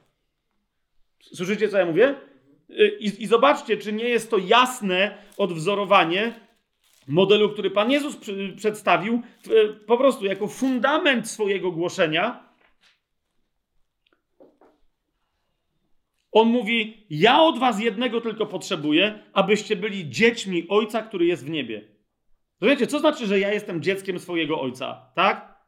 Jaki ojciec, taki syn, jest powiedzenie. Znaczy, że no po synu widać, czy im jest y, kto jest jego ojcem. Tak? Więc y, dlaczego? Bo ma tę samą naturę. To samo jest z naturą Bożą. Więc Jezus mówi, miej, demo, ci, którzy mają naturę ojca, widać, że, że kto jest ich ojcem. Czemu? Bo demonstrują tę naturę. Tak? Ale jak? Składają pobożnie rączki, potrafią odpowiednio z takim powłóczystym, wiecie, takim wznieść wzrok do góry i powiedzieć, ach, potrafią pięknie śpiewać, znają wersety biblijne, mają wyżłobione, e, mają, wiecie, blizny na kolanach, bo tyle, tyle klęczą, są chudzi od postów, jakby, rozumiecie, nic nie mają, są biedni, bo wszystko rozdali innym. Czym się to wyraża? Czym się to wyraża? Zobaczcie, e, Jezus mówi wprost: miłością. Miłością. To jest piąty rozdział Ewangelii Mateusza, oczywiście, 44 werset i dalej. Ale ja wam mówię, powiedział Jezus. I zwróćcie uwagę, w jakim kontekście w 43 wersecie słyszymy, Jezus mówi, słyszeliście, że powiedziano, będziesz miłował swojego bliźniego, a swojego nieprzyjaciela możesz nienawidzić, tak? Będziesz nienawidził. Jezus mówi, to jest przykazanie dla ludzi, którzy, którzy się boją Boga, ale nie dla dzieci Boga. To więc to słyszeliście, ale jeżeli chcecie być dziećmi Bożymi, to, to przyjmiecie Jego naturę, a ta natura doprowadzi was do czego? Ale ja wam mówię, Jezus powiada, 44 werset. Miłujcie waszych nieprzyjaciół, błogosławcie tym, którzy was przeklinają. Dobrze czyńcie tym, którzy was nienawidzą i módlcie się za tych, którzy wam wyrządzają zło i prześladują was Patrzcie, abyście byli synami waszego Ojca, który jest w niebie. On bowiem sprawia, że jego słońce wschodzi nad złymi i nad dobrymi, i deszcz zsyła na sprawiedliwych i niesprawiedliwych. Jeśli bowiem wy miłujecie tych, którzy was miłują, jaką macie nagrodę? Czy i celnicy tego nie czynią? A jeżeli tylko waszych braci pozdrawiacie, co szczególnego czynicie? Czy i celnicy tak nie czynią? Bądźcie więc wy doskonali, tak jak doskonały jest wasz Ojciec, który jest w niebie. A Jego doskonałość wyraża się miłością i miłosierdziem dla tych, którzy są sprawiedliwi, ale dla tych, którzy nie są sprawiedliwi. Dla tych, którzy ewidentnie wyglądają na dobrych, albo na takich, którzy może nie są dobrze, ale są teraz w potrzebie i, są, i, i biedują, e, ale też i takich, którzy wcale nie wyglądają, jakby byli w potrzebie. Miej tę samą miłość, to samo dobro, e, to samo błogosławieństwo dla wszystkich, bo Ojciec taki jest. Spójrzcie, jak do tego tematu podchodzi e, Paweł w pierwszym liście do Koryntian. To jest bardzo ten tekst, który został uznany za piękny, poetycki, filozoficzny i tak dalej, i tak dalej. On jest yy, do cna praktyczny. To nie, to, to, że bo Słowo Boże mówi w sposób piękny, poetycki czy filozoficzny na jakiś temat, nie znaczy, że nie jest praktyczne. To jest dopiero, wiecie, zachwycające, że ktoś mówiąc o rzeczach praktycznych, nie pisze czegoś tak tępego i nudnego jak zła instrukcja obsługi żelazka, tylko pisze poemat, ale który nadal jest, rozumiecie, ma praktyczne zastosowanie. Pierwszy list do Koryntian, 13 rozdział, y, od pierwszego wersetu. Chociażbym mówił językami ludzi i aniołów, a miłości bym nie miał, koniec końców stałbym się jak miedź brzęcząca albo cymbał brzmiący. I choćbym miał dar prorokowania, w ramach tego daru, tak, bo to o to chodzi, znał wszystkie tajemnice i posiadł wszelką wiedzę, i choćbym miał pełnię wiary, tak żebym góry przenosił, a miłości bym nie miał, byłbym niczym. I chociażbym rozdał na żywność dla ubogich cały swój majątek, i choćbym wydał całe swoje ciało na spalenie, a miło, czyli widzicie, macie tu nawet charytatywność i ascezę, tak? Mamy różne postawy tutaj, tak? Zauważcie, mamy różne typy kościołów tu całe wymienione. Nie tylko postaw indywidualnych w kościele, tak? Ale całych, denom, wiecie, filozofii czy teologii rządzących całymi denominacjami. Przyjrzyjcie się. Mamy kościoły charyzmatyczne. Choćbym mówił językami ludzi i aniołów, tak?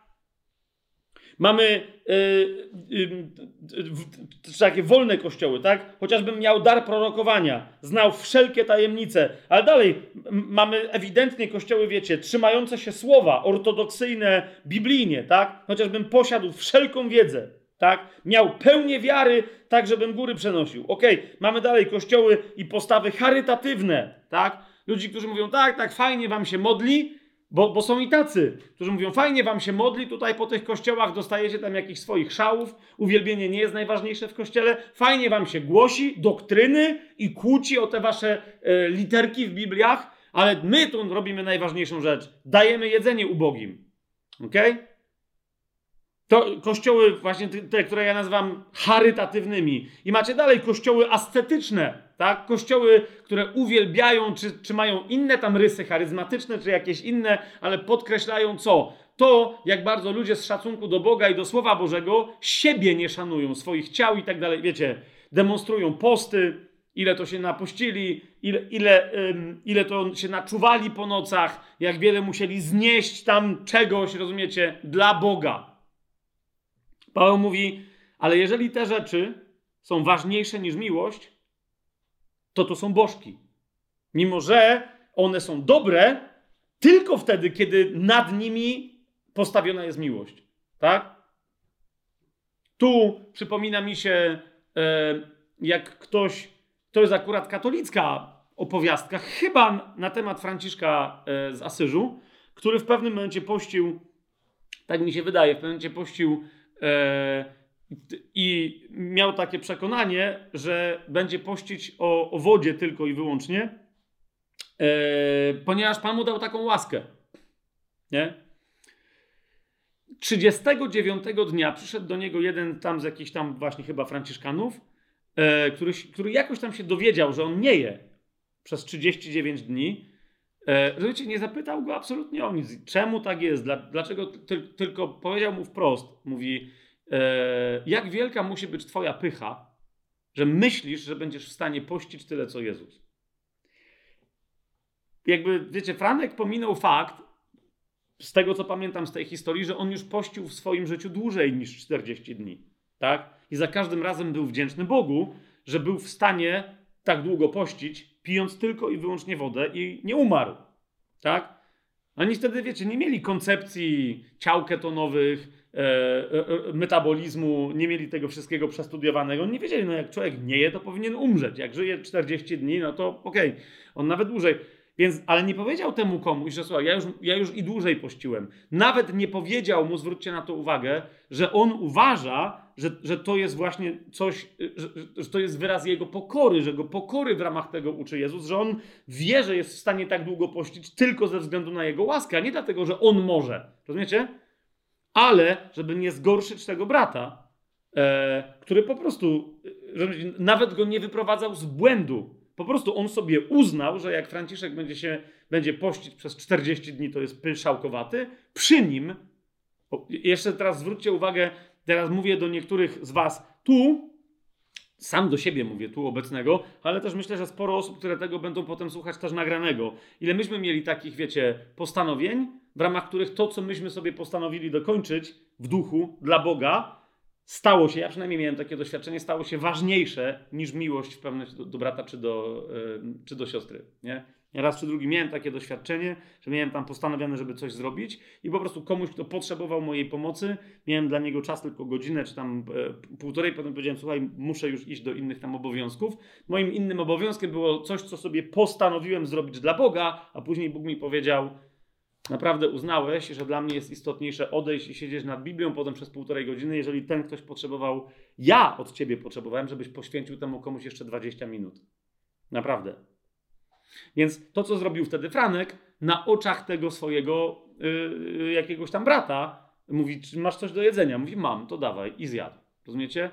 Ten post który on powiedział, że Bogu oddaje 40 dni, bo wierzy, że on mu dał na to łaskę, złamał w 39 dniu ze względu na miłość do brata. Słyszycie, co mówię?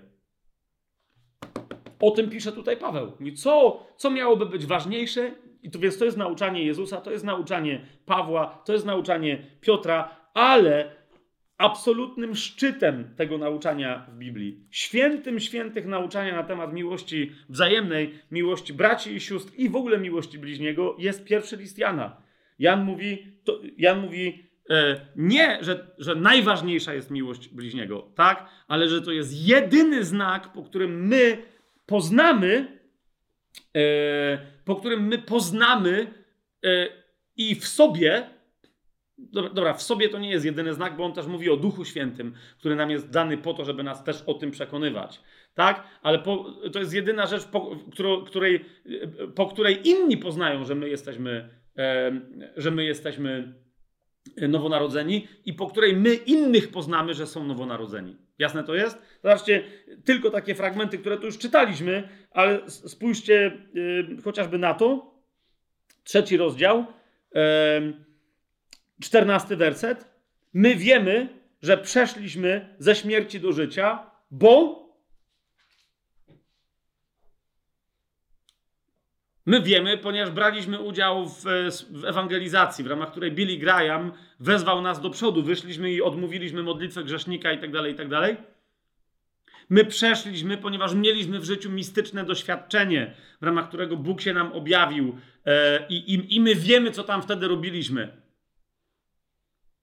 Ja, moje nawrócenie, przez długie lata miałem takie świadectwo i, i powtarzałem to świadectwo, że na, na jednym domowym spotkaniu na początku 90. lat po prostu poczułem proste wezwanie, uwierzyłem w swoim sercu, że Jezus jest obecny w konkretnej grupie ludzi zebranych w domu. Potem z nikim się nie modliłem, tylko sam już yy, tam, gdzie mieszkałem, całymi nocami się modliłem, miałem jasne doświadczenie obecności Jezusa, rozmowy z nim i tak dalej, i tak dalej. I mówiłem, że rozumiecie, że stąd ja wiem, że jestem nowonarodzony. Aż dopóki kiedyś mnie Bóg nie skonfrontował i mówi, ale naprawdę to jest jakiś dowód? Każdy może takie historie opowiedzieć. Przychodzą ludzie, którzy mają takie same historie, wcale nie o Jezusie. Rozumiesz? Mają dokładnie takie. I potem spotkałem się z ludźmi, którzy mieli takie historie w islamie, którzy mieli takie historie e, w innych religiach. Masę ludzi, którzy mieli takie historie w New Age'u. Że, że mieli dokładnie takie wstrząsające spotkanie ze swoim aniołem prowadzącym, jakimś bóstwem, Maitreją, kimś tam, rozumiecie, jak, jak, jakimiś hinduskimi tam przedstawicielami jakiegoś panteonu. No i dokładnie to samo mi opowiadali. Nie, ja, ja potem mówię, Boże, więc mówię, ludzie, ludzie podrabiają nasze świadectwa. I wtedy jego odpowiedź do mnie brzmiała: Nie, nie podrabiają. Ty się skoncentrowałeś nie na tym świadectwie, co trzeba. To jest prawda, co się w Twoim życiu wydarzyło. Tylko widzisz, nowonarodzenie różni się od wszystkich tamtych innych doświadczeń tym, że oni nie stają się nowymi stworzeniami. A nawet jak coś się dzieje tożsamościowo w ich życiu, to ta tożsamość nie jest związana z moją naturą. Nowe stworzenie otrzymuje moją naturę, a moja natura jest taka, że kocham, bo jestem miłością i ty teraz jesteś w stanie kochać. Tak? Więc, więc zobaczcie, my wiemy, że przeszliśmy ze śmierci do życia, bo miłujemy braci. Oczywiście, oczywiście jest też duch, który w nas mieszka. Zobaczcie trzeci rozdział, 24 werset, tak? A wiemy, że on w nas mieszka przez ducha, którego nam dał. Widzicie to? Jest jeden z takich fragmentów. E, czwarty rozdział, trzynasty werset. Po tym poznajemy, że my w nim mieszkamy, a on w nas, że dał nam ze swojego ducha. Owszem, więc my mamy wewnętrzne potwierdzenie, tak? Ale potwierdzenie, którego my potrzebujemy, rozumiecie, znak rozpoznawczy i owoc, owoc, który, który mamy przynosić w naszym życiu, to jest kochanie yy, innych ludzi, ale zwłaszcza braci yy, i sióstr. Trzeci rozdział, czternasty werset. My wiemy, że przeszliśmy ze śmierci do życia, bo miłujemy braci. Kto nie miłuje brata, zwróćcie uwagę, jak to jest zradykalizowane, to co ja teraz, to, tego nie ma nigdzie w Biblii, powtórzonego, ale tak radykalnie. Ktoś powie, no wiesz, ja nie mam czasu się zajmować braćmi. Jeszcze raz, to może spróbuj zacząć, bo może się okazać, że po prostu może nie masz w sobie tendencji naturalnej do tego, żeby w ogóle kochać braci. A wtedy rozumiesz, musisz przyznać, że kto nie miłuje brata, pozostaje w śmierci. Widzicie to? Bo oczywiście dalej jest powiedziane, każdy, kto nienawidzi swojego brata, jest mordercą. Okej. Okay. Ten, kto nie ma w sobie nienawiści do brata, nie jest mordercą, ale jeżeli nie ma w sobie miłości do brata, jest martwy. Rozumiecie? Tu jest, tu jest gradacja. Tak? Tu jest gradacja. Kto kocha braci, jest w stanie kochać braci, ten ma w sobie znak nowonarodzenia. Kto nie kocha, ten tego znaku nie ma, więc nie jest nowonarodzony. Kto nienawidzi innych ludzi, ten jest mordercą, nawet jeżeli ich nie zabija. Każdy, kto nienawidzi, 15 werset, swojego brata jest mordercą, a wiecie, że żaden morderca, tym bardziej bym tutaj dodał, tak, nie ma życia wiecznego zostającego w sobie. Teraz, kochani, ten list również bardzo mocno dba o jedną rzecz. Mianowicie, Jan najwyraźniej w tamtym czasie w kościele zauważył już, że ludzie zaczynają manipulować pojęciami. W tym zwłaszcza pojęciem miłości, pojęciem miłości Boga, pojęciem miłości bliźniego, miłości Słowa, miłości Jezusa i tak dalej. Jasne to jest? I dlatego bardzo mocno podkreśla, że to nie do nas należy definiowanie, co to znaczy kochać braci. Czy słyszycie, co ja mówię? Ale że mamy pewną definicję daną z góry, bardzo klarowną, pewien wzór, do którego jak ktoś mówi, że kocha braci, jak ja mówię, że kocham braci i siostry, to po prostu przykładam to, co ja twierdzę, że jest tą miłością, przykładam do tego wzorca i widzę, czy to jest odwzorowanie. Odwzorowanie, czyli czy to ma związek z wzorcem, czy jest podobne przynajmniej do tego wzorca. Jasne jest to, co mówię? Jaki to jest wzorzec? A więc otwórzmy sobie pierwszy list Jana, bo e, widzicie, uzupełnieniem tego wątku, tak, tego wewnętrznego głoszenia, jak ważna jest z wielu różnych powodów miłość bliźniego. Tu nawiasem mówiąc, cały czas jeszcze pamiętajcie o tym, nie to cały czas z jakiegoś powodu dzwoni w sercu, dzwoni w głowie, dzwoni w duszy, żeby to powtarzać, że rozumiecie, to jest naprawdę jedyny cel naszego indywidualnego życia.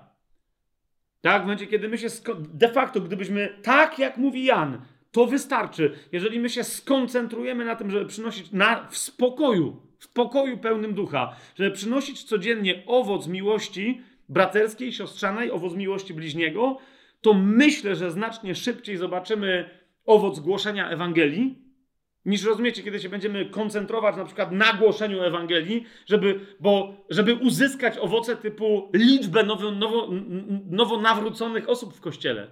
Słyszycie, co ja mówię? Celem naszego życia indywidualnego jest stanie się zgodnie ze wzorem, o którym zaraz powiem, zgodnie ze wzorem, który mamy w Biblii jasno y, pokazany, stanie się na wzór tego wzoru, wzorem dla następnych miłości bliźniego. To jest cel naszego życia. Jeżeli my w tą stronę będziemy zmierzać, to owoce, o których wszędzie mówi Biblia, zostaną uzyskane. Tak? Te, tych pięć, o których mówiliśmy, ale wszystkie inne również. Na przykład wzrost kościoła. Zauważcie, my, naszym celem nie jest budowanie kościoła. Biblia nigdzie nie mówi, że ludzie mają zakładać kościoły, że mają budować kościoły, że mają rozwijać kościoły. Pokażcie mi pół zdania w Biblii, które by było na, na ten temat że wiele wersetów się manipuluje w kościele, żeby udowodnić zasadność pewnych działań w kościele, to ja to rozumiem, ale w Biblii czegoś takiego nie ma. Biblia cały czas mówi, nawet gdzie jest mowa o wzroście kościoła, czyli w dziejach apostolskich, że to Pan pomnażał liczbę, że to Pan przyprowadzał do kościoła, to Pan, rozumiecie? A ci ludzie byli na czym skoncentrowani? Na tym, aby być jednego serca, aby mieć jedno serce i aby mieć jednego ducha. A to jest duch miłości Chrystusowej, a więc aby się kochać nawzajem. Rozumiecie, co ja mówię? To jest cel. E, celem naszego indywidualnego życia, i to jest to, co mówi Jan, jest kochać w sposób oszalały, ekstrawagancki, nie do pomyślenia innych, według wzorca, o którym zaraz sobie powiemy. Co jest celem Kościoła? Celem Kościoła nie jest wzrost liczebny. Nigdy nie był. Przepraszam, że ja tak, wiecie, bo Teraz sam aż nawet usłyszałem, że, że się ekscytuje i się trochę frustruje, ale to musi być, my sobie, to musimy, wiecie, bo ja czas, kiedyś miałem takie wrażenie, że wystarczy na tajemnym planie raz coś powiedzieć i to wystarczy, no nie, bo to wszyscy będą na zawsze wiedzieć. Nie, to jest rzecz, zrozumcie czemu Jan w takim krótkim liście powtarza to w kółko, tak że aż w środku napisał drugi list tego, tego wcale nie dość długiego listu. Tak? No to powtarza, powtarza, powtarza, powtarza, powtarza i jak się dowiadujemy od Hieronima, najwyraźniej w ciągu swojego życia tylko to powtarzał. Jak już coś napisał, to napisał, ale powtarzał dzieciaki, miłujmy się nawzajem. I co więcej, nic więcej. Jak to osiągniemy, to to wystarczy. Również jako Kościół. Znaczy, celem istnienia Kościoła, i zaraz to, zaraz y, y, przywołam parę tylko najoczywistszych fragmentów, jest co? Jest również to, abyśmy, nie jest liczba ludzi w Kościele, nie jest znajomość doktryn, nie jest wierność takiej czy innej strukturze, organizacji, dyscyplinie, hierarchii, ale jest taka miłość wzajemna, która będzie szokować świat, który nie zna Boga. Ale który nie widząc go, a więc nie widzi jego miłości, zobaczy tę jego miłość cieleśnie wyrażaną przez ludzi, których widać, bo jeszcze są w ciałach. Czy to jest jasne, co ja teraz powiedziałem? Proszę, jakby wiecie, ja nie wiem, może, może w pewnym momencie, nie wiem, zaczniemy nagrywać tajemny plan i ja zacznę gadać w kółko to samo jak Jan, ty. To może o to chodzi. Na, nawet nie na różne sposoby, tylko normalnie, no nie? Po prostu. I będzie tak jak Andy Warhol, instalacja numer 754, Fabian Błaszkiewicz, przekaz numer 1214. I powiem, dzieciaki, miłujmy się nawzajem. Naprawdę to wystarczy, no nie? Nara. I tak codziennie. Kropla drąży skałę i nagle ktoś pęknie i powie: O, dopiero zajarzyłem teraz, ty masz rację, rzeczywiście. Dobra, mam nadzieję, że, bo to ja bym się może chyba trochę znudził, bo to by było trochę jak praca e, akwizytora. Chociaż jak pan będzie chciał, to mi da w tym satysfakcję e, i entuzjazm i spełnienie. Ale jeszcze raz do tego wrócę. Postawię to tak radykalnie, jeszcze raz to powtórzę, jak to teraz właśnie po, po, powiedziałem. Przeczytajcie uważnie list Jana, zwłaszcza ten wewnętrzny, ale potem cały razem z tym wewnętrznym. Przeczytajcie cały list Jana, czy nie wynika z niego wprost, że celem indywidualnego życia chrześcijańskiego tu na tej ziemi jest miłość bliźniego. Nie ma w niczym innym w ogóle owoców. Rozumiecie? A, a jeżeli my, ktoś mówi, że są i one miałyby być oderwane od miłości bliźniego, to po prostu to jest w błędzie, jest już z miejsca schizmatykiem i heretykiem, po prostu. Również nie ma żadnego innego celu Kościoła. Kapujecie? Celem Kościoła nie jest głoszenie Ewangelii na litość boską. Biblia nigdzie tak nie mówi. Jak to głoś w porę i nie w porę? To, było, to był list do całego Kościoła, czyli z Pawła do Tymoteusza, który miał konkretną misję, której nie wypełniał. Idźcie na cały świat, no i co róbcie? Głoście Ewangelię? Czy też róbcie z nich uczniów, którzy będą naśladować to, co wam przykazałem. A co ja wam przykazałem? Kochać się wzajemnie, tak? Więc na czym polega wielkie posłannictwo? No, przyjrzyjcie się temu, tak? Ewangelia Mateusza. No nie, musimy wychodzić i wszędzie głosić Ewangelię. Serio? Tak bezskutecznie, jak to widzimy, że to wygląda? Mateusz 28, 18. Wtedy Jezus podszedł i powiedział do nich: Dana mi jest wszelka władza na niebie i na ziemi. A wy idźcie i nauczajcie wszystkie narody. Co to znaczy? Głoście im Ewangelię, przeprowadzajcie ich. Nie, 20, 20 werset. Ucząc te narody przestrzegać wszystkiego, co wam przykazałem. Jasne to jest? To jest cel Kościoła. Czyli, rozumiesz, nasz istotniejsze dla nas jest, aby nauczać całe narody, żeby na wzór, który znajdą w Kościele, nawzajem dobrze się traktowały Kapujecie? Wewnątrz narodu, żeby ludzie dobrze się traktowali i te narody z innymi, żeby się dobrze traktowali. Nawet jeżeli są niewierzące. Proszę, zrozum... Kościele, zrozummy to, tak? Jezus, kiedy mówi, że przyjdzie w pewnym momencie, wiecie, wszyscy, którzy wiedzą, że my jesteśmy zbawieni z łaski przez wiarę, to jest darmowy dar, no bo dar jest darmowy, mają problem z y, tym tak zwanym sądem kozłów y, i baranów. Pamiętacie to? Tak? Że, ale to co tam jest? Jezus tam wyraźnie mówi, że, jedni, e, że jednych potępia, a innych nie potępia ze względu na ich uczynki. Tak? Bo byłem spragniony, byłem głodny, a nie daliście mi pić, nie daliście mi jeść, siedziałem w więzieniu, nie odwiedziliście mnie, byłem chory. Pamiętacie to? I nagle, czyli czekaj, czyli na tej podstawie my mamy być zbawieni czy coś? Otóż, na czym polega błąd w interpretacji tamtego fragmentu? Na tym, że on nie mówi o odpowiedzialności indywidualnej pojedynczych ludzi. Tak? ponieważ usprawiedliwienie On nam wysłużył. Tu jest mowa o losie narodów i o tym, czy te narody wejdą, czy nie wejdą do królestwa tysiącletniego. O to chodzi, nie wiecznego. Ma to sens, co teraz, co teraz powiedziałem? I teraz, rozumiecie, nie chodzi o to, czy ci ludzie będą indywidualnie zbawieni, bo to jest inne zagadnienie, ale czy naród, być może nawet niezbawionych ludzi, czy przetrwa Armagedon, czy wejdzie do królestwa. To o to idzie w tym wszystkim. Tak? I dlatego rozumiecie, nasza odpowiedzialność za narody w pierwszej kolejności to jest takie inspirowanie ich miłością wzajemną, aby te narody swoje prawa wręcz chciały zmieniać, widząc, że lepiej jest żyć tak jak chrześcijanie, niekoniecznie od razu się nawracając. Zwróćcie uwagę. I, są inne priorytety. Mówimy, jak będziemy nawracać ludzi i oni przyjmą Jezusa, to zaczną kochać. Może, ale może przynajmniej naprawią swoje. Widzicie, popatrzcie, my do dzisiaj Mamy wszędzie na świecie, wszędzie znakiem cywilizacji jest co? Jest idea charytatywności. To jest jedna z takich, że można coś zrobić charytatywnie. Amen? Jak się dobrze przyjrzymy historii, to zauważymy, że tą ideę wprowadziło chrześcijaństwo. Rozumiecie? Czyli charytatywność to jest odprysk chrześcijańskiej agape. To jest to, czego poganie się nauczyli. Stwierdzili, ej, daj, czyli Coś jest w tym, że ty bez, bierzesz jakąś część swoich pieniędzy i przeznaczasz nie na siebie. Rozumiecie? Oni to widzieli u chrześcijan i stwierdzili, ej, im się z tego, jakoś, jakoś to się wiąże z tym, że oni mają pokój, dobrze się im powodzi, nawet jak my ich prześladujemy, to oni dalej są szczęśliwi. Więc coś w tym jest. Dawajmy więc pieniądze.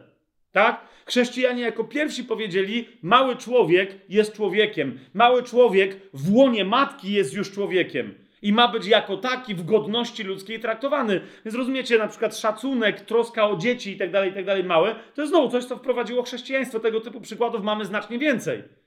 Chrześcijanie nauczyli narody pogańskie pewnych zasad, które to zasady, zasady zostały przyjęte, mimo że wiara nie została przez te narody powszechnie przyjęta. Słyszycie, co mówię? Zwróćcie uwagę, tak? Więc Jan mówi, zanim się najpierw za, zajmiecie to jest najważniejsze. Miłujmy się nawzajem, miłujmy innych ludzi, a wtedy zobaczycie, że dzieło ewangelizacji będzie szło.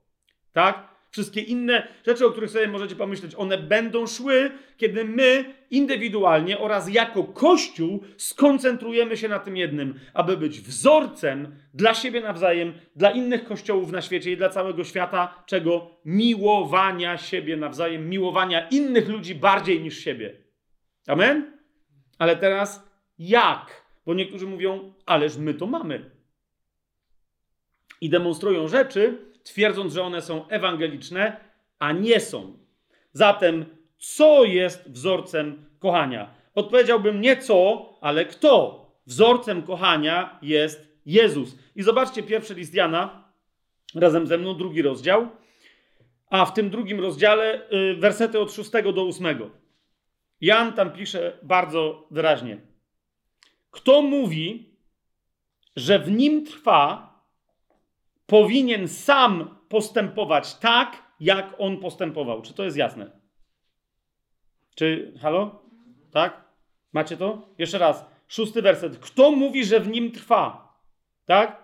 Bo zauważcie, piąty werset mówi, kto zachowuje Jego słowo, w nim prawdziwie wypełniła się miłość Boga. Zauważcie, jak na przykład z tego wersetu wielu zrobiło doktrynę, że trzeba wyznawać czystą biblijną doktrynę, znać wszystkie doktryny, wiedzieć, czy zbawienie jest utracalne, czy nie, wiedzieć, co to jest trójca, jakie są relacje. No wiecie, wszystko wiedzieć i że wtedy w pełni słowo Jezusa w tobie trwa. Tak? Najwyraźniej to i wtedy było problemem, skoro Jan uznał za stosowne napomnieć takich głosicieli i powiedzieć: Nie, nie, nie, nie, nie, nie, nie. Ty trwasz w jego słowie, kiedy robisz to, co on robił, postępujesz tak, jak on postępował, zachowujesz zasadę, według której on funkcjonował i którą się rządził. Kto mówi, że w nim trwa, powinien sam postępować tak, jak on postępował. I tu zauważcie, Jan komentuje, bracia, nie piszę wam nowego przykazania, ale przykazanie stare, które mieliście od początku. Zarazem piszę wam nowe przykazanie, które jest prawdziwe w nim i w was, ponieważ ciemność przemija, a prawdziwa światłość już świeci. Co to znaczy? On mówi, nie piszę wam nowego przykazania. Dlaczego? Ponieważ przykazanie miłości bliźniego było znane przed Jezusem. Jest to jasne? Było bardzo precyzyjnie w prawie mojżeszowym na przykład, yy, na przykład opisane. Tak? My dzisiaj się nie, nie, będziemy na to mieli specjalnie, yy, specjalnie czasu, tak? ale Jezus, nawet jak przyszedł, powiedział: Daję wam nowe przykazanie na ten temat. Więc pamiętajcie, to, to jest przykazanie, które wygląda jak stare, ale ono jest nowe. Ja mówię o tym samym, ale w zupełnie nowy sposób. Ma, ma, mamy to? I dlatego Jan mówi, to jest stare przykazanie, a jednocześnie ono jest nowe. Mówi, czyli nie chodzi mi o to stare przykazanie, bo tutaj Żydzi też to czytali, powiedzieli, no my wiemy, tak nie, nie, nie, nie, nie. Chodzi o to przykazanie, które jest w nim i w nas, które jest w nim i jest w was. Słyszycie? Teraz, gdzie my znajdujemy u Jezusa taką, bo on tu ewidentnie cytuje Jezusa, tak? Co cytuje? To jest mianowicie Ewangelia Jana, 13 rozdział, Najpierw do, do tej się odniesiemy, żebyśmy mieli połączenie, żebyśmy wiedzieli, co tu się y, wyprawia. Tak? I zanim przejdziemy do właściwego wersetu, chcę Wam zwrócić uwagę na inny, bo ten werset, o który nam chodzi, jest pod koniec 13 rozdziału. Ale 13 rozdział w ogóle zaczyna się od stwierdzenia, którego sensacyjność jest tak sensacyjna, że powinna być długo zgłębiana przez nas osobiście, indywidualnie, dopóki przestanie być dla nas sensacyjna i zacznie być dla nas oczywista, a więc zaczniemy rozumieć, o co tu chodzi. Tak? Ale rozumiecie, to jest wypowiedź, e, wobec której my przechodzimy mimo, jak się ładnie mówi po polsku, ale nie powinniśmy. Ona, to, to jest wypowiedź, która powinna nas szokować, aż dopóki te, ten szok w nas nie zamieni się w oczywistość. To jest trzynasty, mianowicie rozdział, pierwszy werset. Cały ten rozdział, yy, w którym na przykład, wiecie, Jezus umywa nogi swoim uczniom. Tak? I on, on mówi, tak macie wobec siebie postępować i tak dalej. Cały ten rozdział, a na końcu mówi o miłości wzajemnej jako o przykazaniu. Zaczyna się od tego sformułowania. Przed świętem Paschy. Jezus, wiedząc, że nadeszła jego godzina, aby przeszedł z tego świata do Ojca, zwróć uwagę, uwagę na to zdanie. Ono jest dla mnie, nadal ja myślę, że wiem o co w nim chodzi, ale da, nadal pozostaje dla mnie. Oh, Mianowicie zdanie mówi, umiłowawszy swoich, którzy byli na świecie, umiłował ich aż do końca. Co się tu dzieje w tym zdaniu? Rozumiecie? Ktoś, kto mówi o sobie, ja i ojciec jedno jesteśmy. O kim później my się dowiadujemy, że jest miłością samą w sobie, jako człowiek, ograniczony ciałem, czasem, przestrzenią itd., tak itd., tak nie mógł w pełni naraz wyrazić swojej miłości wobec konkretnej tej grupy ludzi. Wobec swoich, którzy byli jeszcze na tym świecie. Jasne to jest? Jest powiedziane, że w tym wszystkim, kim on dla nich był, co mógł dla nich zrobić, oto właśnie będziemy czytać sceny, w ramach których zobaczymy, co to znaczy umiłować do końca w, tej, w tym czasie, w tej przestrzeni, w tej rzeczywistości. Rozumiecie? Umiłowawszy swoich, umiłował ich aż do samego końca. Tym końcem, my wiemy, jest krzyż. Na krzyżu jest wołanie wykonało się. Tak? Wykonało się. Ale jeszcze raz, to się tu zaczyna. Tu od, od, od pierwszego wersetu 13 rozdziału mamy całą ostatnią wieczerzę, potem następne historie, tak, yy, zaparcie się Piotr, aresztowanie Jezusa, Piotr, który się zapiera, zdradza Jezusa i tak dalej, i tak dalej. Ale to jest to, od tego 13 rozdziału, aż do momentu, kiedy Jezus krzyczy, a nawet dalej, tak, bo on krzyczy, wykonało się i oddaje ducha, ale potem wiemy, że ten duch jego dalej działa, wylewa się woda i krew i tak dalej, i tak dalej. Więc tu mamy historię praktyczną jednego konkretnego człowieka, w tym wypadku Bogo człowieka, ale który dał nam wzorzec do naśladowania. Jeżeli my mielibyśmy kiedykolwiek ukochać innych ludzi do końca, to Jezus mówi tak, nie róbcie to, tego samego co ja. Czy to jest jasne? Tak? Ale miejcie w sobie tą samą postawę co ja. Tak? Umiłowawszy swoich, którzy byli na świecie, umiłował ich aż do końca. No i tu mamy te historie, zwłaszcza z obmyciem nóg i tak dalej, ale w pewnym momencie Jezus podczas tej ostatniej wieczerzy, przejdźmy do wersetu 34 i 35, mówi nagle tak: Daję wam nowe przykazanie, abyście się wzajemnie miłowali. Jak? Tak, jak ja was umiłowałem, abyście i wy wzajemnie się miłowali. Czy to jest jasne? Jezus mówi, nie ma żadnego innego punktu odniesienia, żadnego prawa, żadnej innej interpretacji, jak tylko moja osoba, mój wzór, mój sposób postępowania, mój rodzaj interpretowania e, konkretnych zachowań. Czy to jest jasne? Jeszcze raz. Daję wam nowe przykazanie abyście się wzajemnie miłowali. I teraz niektórzy, zwłaszcza, że wiecie, my mamy historię, na przykład przychodzi e, Szymon Piotr, no bo kluczby do Jezusa i mówi, ile razy mam przebaczać bliźniemu? No to jest jedna z części, jak on zrozumiał miłości bliźniego. Tak? Odpowiedź Jezusa jest dla niego dosyć wstrząsająca. Tak? Ale tu Jezus zupełnie nie podnosi poprzeczki, przenosi uczniów, przenosi też nas w zupełnie nową rzeczywistość. To jest możliwe tylko i wyłącznie, kiedy my otrzymamy naturę Jezusa. Bo on mówi: Daję wam nowe przykazanie, abyście się wzajemnie miłowali tak, jak ja was umiłowałem, a my się dopiero co dowiedzieliśmy, że on nas umiłował do końca. Rozumiecie? I będziemy się dalej dowiadywać, co to znaczy. I tu zauważcie, a propos tego, co powiedziałem na temat Kościoła, popatrzcie, abyście i wy wzajemnie się miłowali. Po tym wszyscy poznają, że jesteście moimi uczniami, jeżeli będziecie się wzajemnie miłowali. Nie po tym, co będziecie głosić, jak będziecie głosić, jak będą wyglądały wasze kościoły, wasze stroje, wasze sposoby zachowania, nawyki tak, żywieniowe, inhalacyjne, napojowe, nieważne.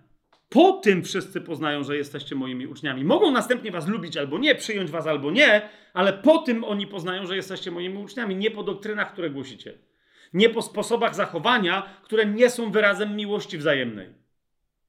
Rozumiecie? Jeżeli ktoś mi więc mówi, że, yy, że jest wyrazem jakimś, który będzie wstrząsał ludźmi, yy, na przykład to, że ktoś się będzie ubierał w określony sposób, w określonych sytuacjach, że musi zakładać chustkę, zakładać kieckę, założyć garnitur, krawat, żeby, żeby nie było, bo i mężczyźni bywają gnębieni, pod, że na przykład musi obciąć włosy, tak? Są całe denominacje, czy zwłaszcza, a niedawno to, to niedawno zwłaszcza były całe denominacje, gdzie nie wolno było mieć długich włosów mężczyznom. Nie? nie wiem, jak te denominacje głosiłyby Ewangelię Indianom albo Wikingom starożytnym, no ale nie musieli, no nie? Głosili w takich miejscach, gdzie było kulturowo przyjęte, żeby mężczyźni przychodzili w, krótkich włosach. Długowłosi byli kulturowo nieprzyjmowani, więc kulturowo zrobiła się z tego doktryna. Co to miało wspólnego z miłością bliźniego? Chuck Smith miał tę historię przesławną, w ramach której hipisi zaczęli przychodzić do jego mieszczańskiego zboru.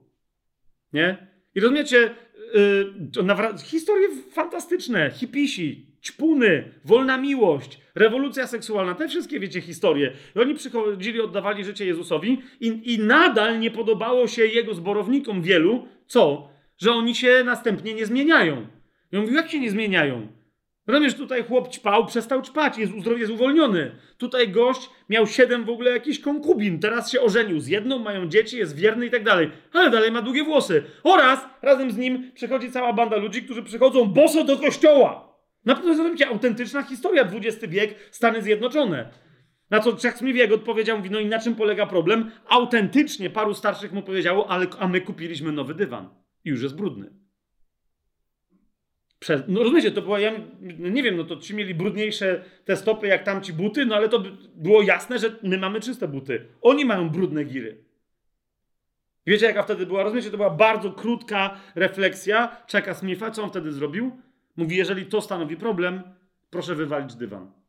To była cała jego odpowiedź. To, ma, to jest wasz problem. Tak? to jest jedyny, bo nie, bo nie mieli żadnego innego haka na tych hipisów nawróconych. I to jest problem, że brudzą dywan, to wywalmy dywan. Naprawdę dywan ma być dla mnie istotniejszy, to, ale wiecie, to był symbol wielu innych bożków w kościele. Tak? A Jezus powiedział: Po tym wszyscy poznają, że jesteście moimi uczniami, jeżeli będziecie się wzajemnie miłować. Po niczym innym. Teraz, y, dlaczego to jest nowe przekazanie? Bo zobaczcie, jak wygląda stare. Moglibyśmy oczywiście więcej e, epizodów, fragmentów e, z prawa mojżeszowego przywołać, ale jest jeden taki fragment, który powinien być oczywisty. Tak?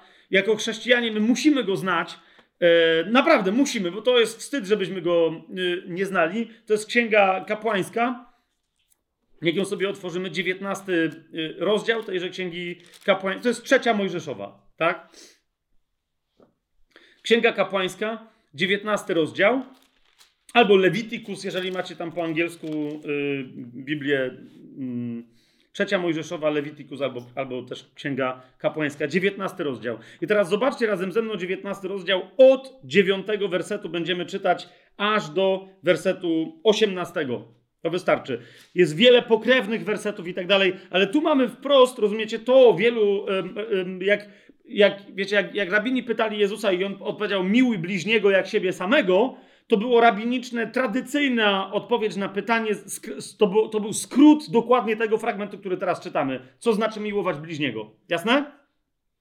I teraz popatrzcie na to. 19 rozdział, 9 werset i dalej. Gdy będziecie yy, rządź zboża waszej ziemi, nie będziesz żął swojego pola do samego kraju, ani nie będziesz zbierał pokłosia po swoim żniwie. Wiecie, co to znaczy? Czyli ktoś miał, zasiał, zasiał zboże, tak? I Słowo Boże mu powiedziało wyraźnie, że nie może tak zrządzić tego zboża, żeby nie zostało żadnego zboża. Słowo Boże powiedziało, niech zostanie po jednym tamtym, ale nie możesz uciąć tak, żeby nie, nie stało żadne zboże. To było pierwsze. Musi być wyraźna granica, cieniutka chociażby, z twojego zboża, którego nie zżołeś. Rozumiecie, co to oznacza? To jest twoje i ty masz nie wziąć do końca swojego.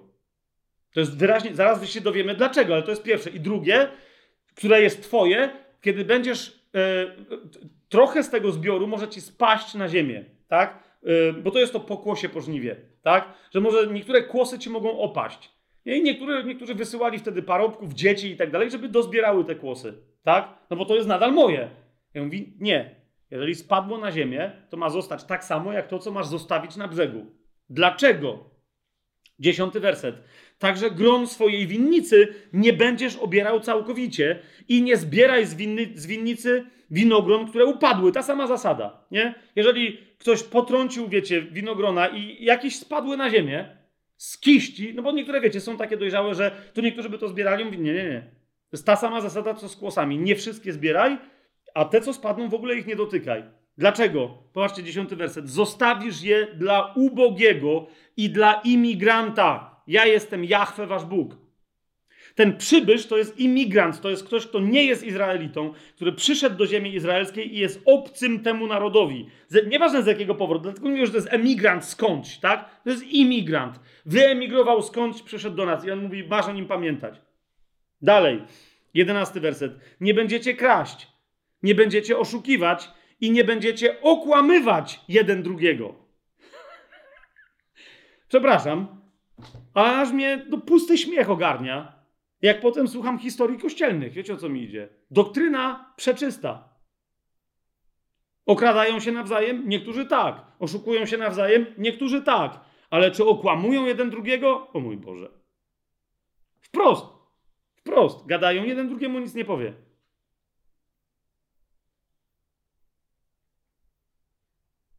I zostawiam, wiecie, zostawiam chwilę na to, Ale ja regularnie tego doświadczam. Ktoś rozmawia ze mną, uśmiechnięty, przyjazny, trzy dni później dostaje wiadomość, że mnie zbluzgał, zmieszał z błotem e, na Facebooku.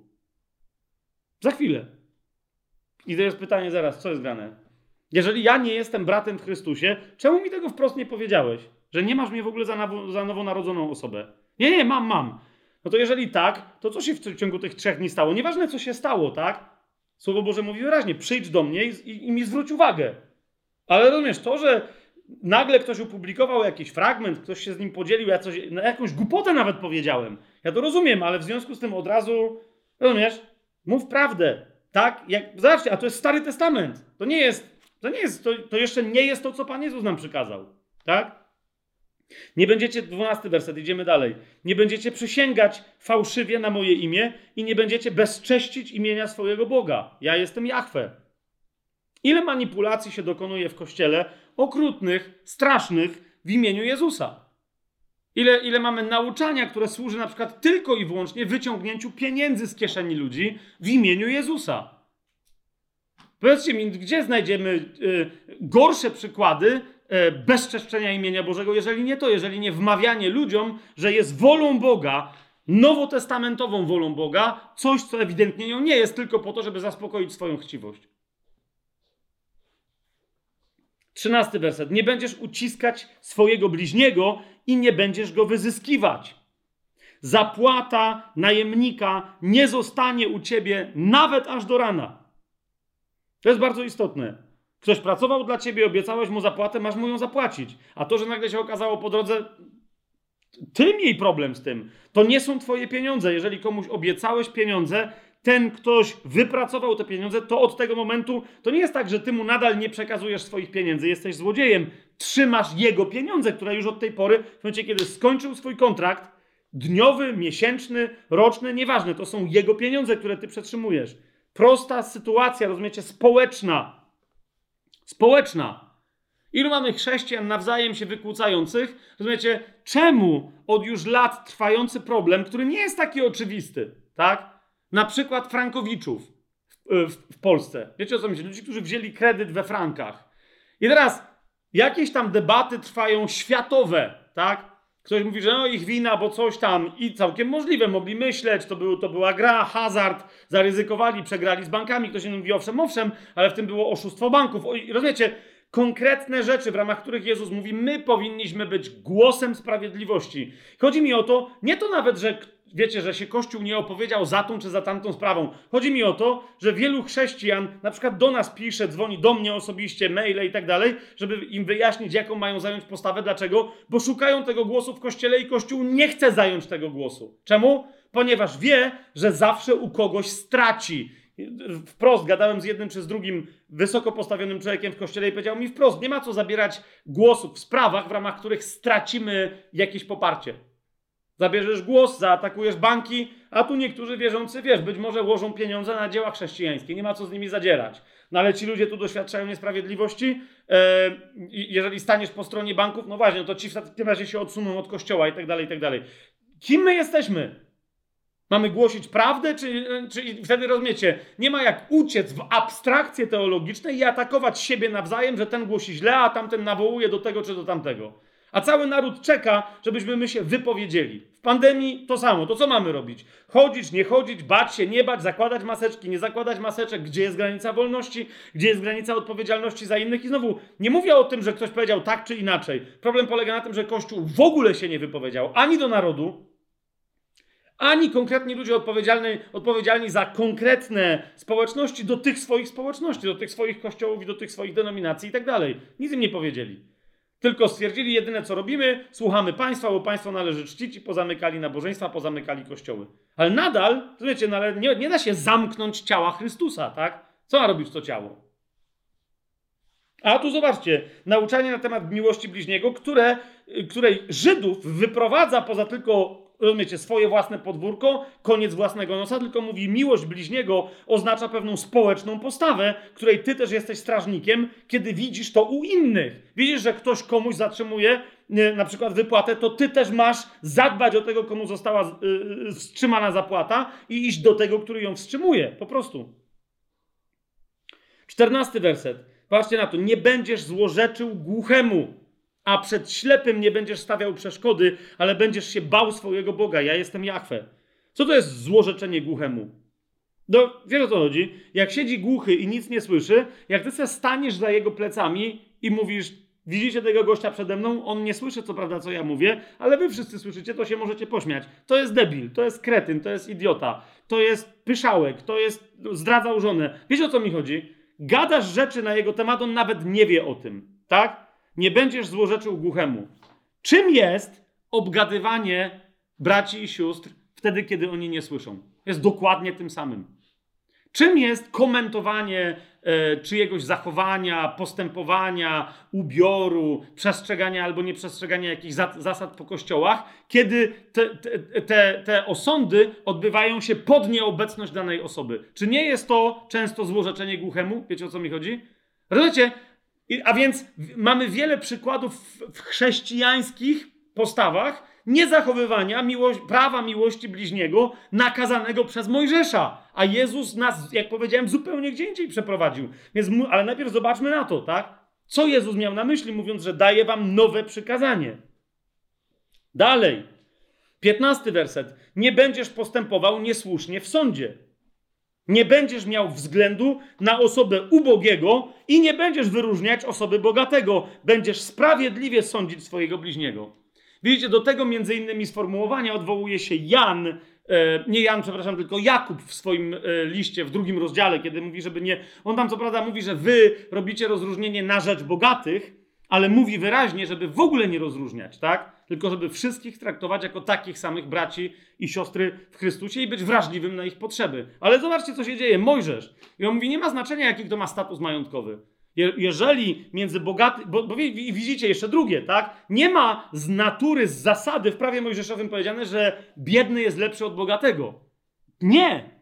Bo biedny może zrobić gorszą rzecz od bogatego i jak ty wolisz biednych od bogatych, bo jesteś starożytnym socjalistą czy komunistą, to Słowo Boże mówi uspokój się.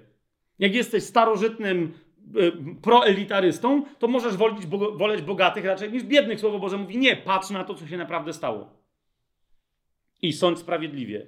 Szesnasty werset. Nie będziesz szerzył oszczerstw wśród swojego ludu, nie będziesz nastawał na krew swojego bliźniego. Proste rzeczy, oczywiste, ja jestem Jachwę. Dalej, nie będziesz w swoim sercu nienawidził swojego brata. Zobaczcie, co tu się dzieje. To, to, nawet to nie jest częścią Nowego Przymierza, to jest Stare Przymierze, to jest Mojżesz. Będziesz upominał swojego bliźniego i nie zniesiesz u niego grzechu. To jest dokładnie to, to co wam powiedziałem, że nie tylko my mamy, oni byli zobowiązani zachowywać takie prawa, ale też widzieć to u innych. I, bo jeżeli nie, to odpowiedzialność pod Starym Przymierzem spadała na cały naród, rozumiecie? To była odpowiedzialność za naród. Osiemnasty werset. Nie będziesz się mścił i nie będziesz chować urazy do synów swojego ludu, ale będziesz miłował swojego bliźniego jak siebie samego. Widzicie o co chodzi? Ale to są te wersety głównie od 9 do 18, których podsumowaniem jest będziesz miłował swojego bliźniego. To jest starodawne, mojżeszowe, staroprzymierzowe prawo, przykazanie miłości bliźniego. Czy to jest jasne?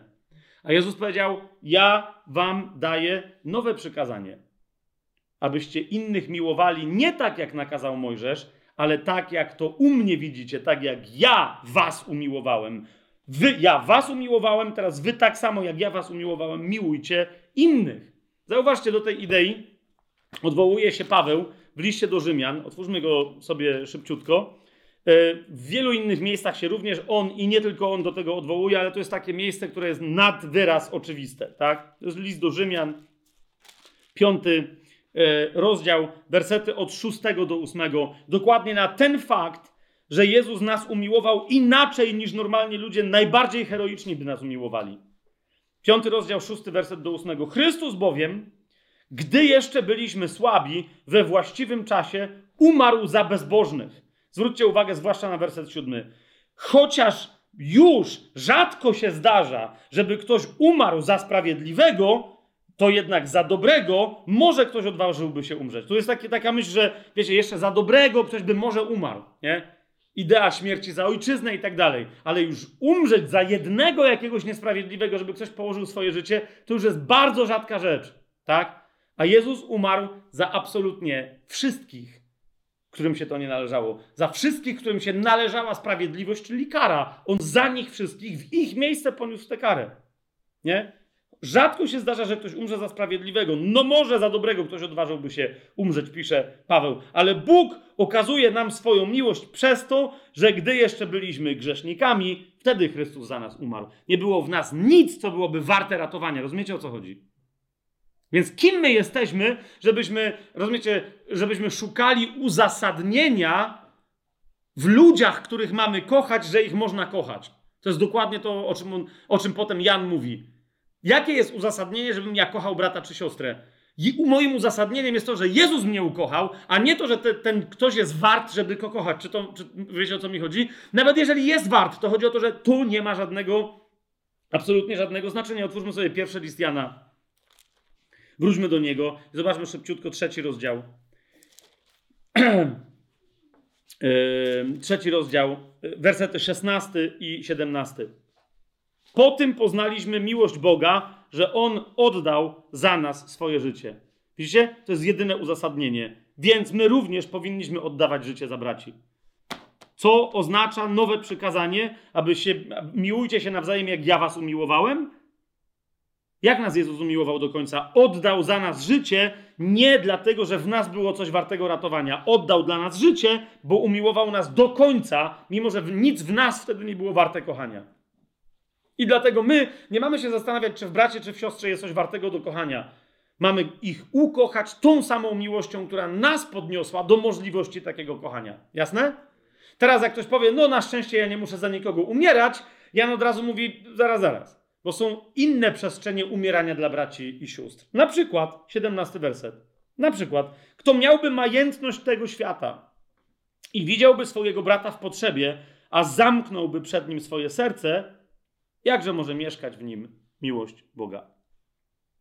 To jest, rozumiecie, to są wszystkie dyskusje w kościele na temat, czemu ktoś jest biedny, e, po to, że, ale nie po to, żeby mu pomóc, bo może się odbyć dyskusja, żeby mu pomóc. Wiecie o co mi idzie? Notorycznie u kogoś powtarza się pewien problem. Nie? Ale tam ktoś się pojawia i mówi, jest potrzeba taka, jest potrzeba inna. Przestań komentować to, że jest potrzeba. Rozumiesz? Nie chcesz dawać, to nie dawaj. Duch Święty ci mówi, żeby zachować swoje pieniądze na coś innego, to zachowaj. Tak? Ale to nie jest moment dyskusji. Po, po prostu, bo jeżeli potrzeba jest prawdziwa, nikt cię nie oszukuje, to ci, którzy mogą w danym momencie pomóc i nie mają żadnej innej perspektywy, niech pomagają. Dlaczego? Bo mogą, bo nie zostaną w tym osamotnieni. Rozumiecie? Nie, nie zabraknie im od tego. A nawet gdyby miało zabraknąć, to nadal Słowo Boże mówi, no i co z tego? Jezus wszystko, absolutnie wszystko oddał. A ty jesteś w rękach Ojca, który ci gwarantuje, że ci nie zabraknie, więc nawet niewiele ryzykujesz. Tak? Natomiast jeżeli zaczynasz mieć problem i zwłaszcza notorycznie, bo tu jest taki, nie będę teraz wchodzić w gramatykę, ale jest takie tutaj zaznaczenie, że niekoniecznie jednorazowo, jak ci się tak zdarzy, a się opamiętasz, to ok, ale jak to jest normalna postawa twojego serca, że czemu ty masz w ogóle komukolwiek cokolwiek dawać, to, to zastanów się dobrze, mówi Jan, czy, czy, czy ty jesteś intelektualnie nawróconym chrześcijaninem, któremu się spodobała filozofia jakaś kościelna, czy jesteś naprawdę nowonarodzoną, yy, nowonarodzoną osobą. I zobaczmy w czwartym jeszcze yy, rozdziale, kochani, 20 i 21 werset na ten temat. Jeżeli, jeszcze raz powtórzę to, ale zauważcie, w jakim, jak mocno teraz wybrzmią te wersety, które już niektórzy, niektórzy mi mówili, że już tyle razy to słyszeli, że nie. No teraz posłuchaj jeszcze raz. Jeżeli ktoś mówi, miłuje Boga, a nienawidzi swojego brata, jest kłamcą. Kto bowiem nie miłuje swojego brata, którego widzi, jak może miłować Boga, którego nie widzi? Jeszcze raz. Pierwsza część mówi o e, miłowaniu Boga i nienawidzeniu brata, a druga część mówi o niemiłowaniu swojego brata. Widzicie to? Ja mówię, ten, kto nienawidzi, to jest jasne, że nie kocha Boga. Jak twierdzi, że kocha, to to jest ewidentny kłamca. Konfrontujcie to. Konfrontujcie to. Ja się kiedyś dowiedziałem, nie będę mówić o innych historiach, tylko o swoich, tak? E, że, że ktoś z miłości do Boga E, y, stwierdził, że jakby mnie dorwał, to nie wie, co by mi zrobił, ale na pewno naplułby mi w twarz. Z miłości do Boga. Widzicie, co się dzieje? E, I teraz jedna osoba z, z nim rozmawiająca mówi dlaczego, nie? Mówi, bo, bo jest rzeczą słuszną, która się bardzo Bogu podoba, żeby nienawidzić takich bezbożników. Teraz mniejsza to, co ten ktoś sobie myślał na mój temat, może to było, wiecie, że zdradziłem kościół katolicki albo coś, nieważne, tak? Tylko, że ta osoba potem mówi, no i jak ja mam z kimś takim gadać? Słuchaj, nie ma teraz znaczenia, że to się tyczy mnie, czy nie tyczy się mnie. Ta osoba ci jasno powiedziała, że mnie nienawidzi. Potem się okazało, że nie tylko mnie. Tak? Więc to jest jasne, że jeżeli ona się do tego przyznaje, skonfrontuj ją z tym, że nie może ona wobec tego kochać Boga. Rozumiesz? Może ktoś to sobie uzasadni w islamie. Inna rzecz, że ja znam y, trochę wyznawców y, islamu, trochę muzułmanów, którzy nie do końca chcą w Koranie wyczytać, że zabijanie, rozumiecie, kogokolwiek jest wyrazem miłości Boga, a zwłaszcza zabijanie niewinnych, byleby tylko byli niewierni. Wiecie o co mi chodzi? Ale są tacy, którzy sobie potrafią to w islamie wytłumaczyć i ci inni w sumie nie chcą za bardzo ich, wiecie, ekskomunikować, tak? Nie chcę tu mówić jakichś niepoprawnych politycznie rzeczy o islamie, e, bo się aż tak bardzo na islamie nie znam, ale z drugiej strony co mi zależy? No mówię to, co wiem, tak? O tych też wewnętrznych tam sporach.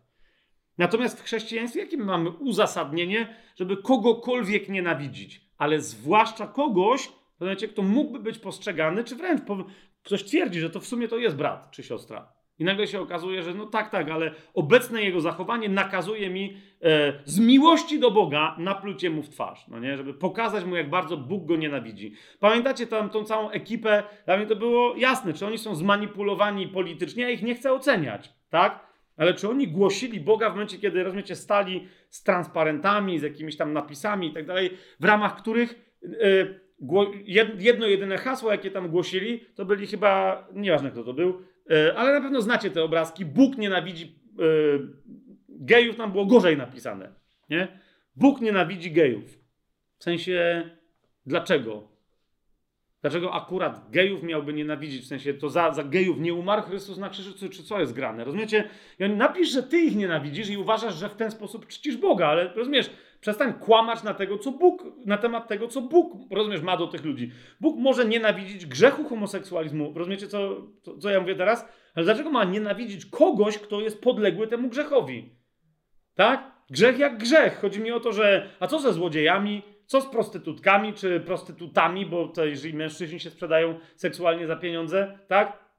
Co z oszczercami? Co z tą, tą masą innych ludzi, którzy, wiecie o co mi chodzi, którzy grzeszą na wszystkie inne sposoby. Ich wszystkich też Bóg nienawidzi? To moje pytanie, że to za kogo umarł Chrystus w takim razie? Za tylko chrześcijan? No ale wtedy nie było. To, no, za nikogo nie umarł. Rozumiesz, co się w ogóle dzieje? Jakie to jest uzasadnienie? Widzisz, uzasadnienie jest takie, że my taką postawę przyjmując czcimy Boga. To jeszcze raz mówię, napisz to wyraźnie na plakacie. Wyrażam moją miłość do Boga, głosząc, że On nienawidzi gejów. To to napisz i wtedy będziemy wiedzieli, co reprezentujesz, tak? Że to jest twoja forma czczenia Boga, która jest jakaś zupełnie oszalała. Ale rozumiesz, nie, nie kończ na tym, że Bóg kogoś tam nienawidzi, bo Bóg nie ma takiego człowieka, którego by, nie, którego by nienawidził.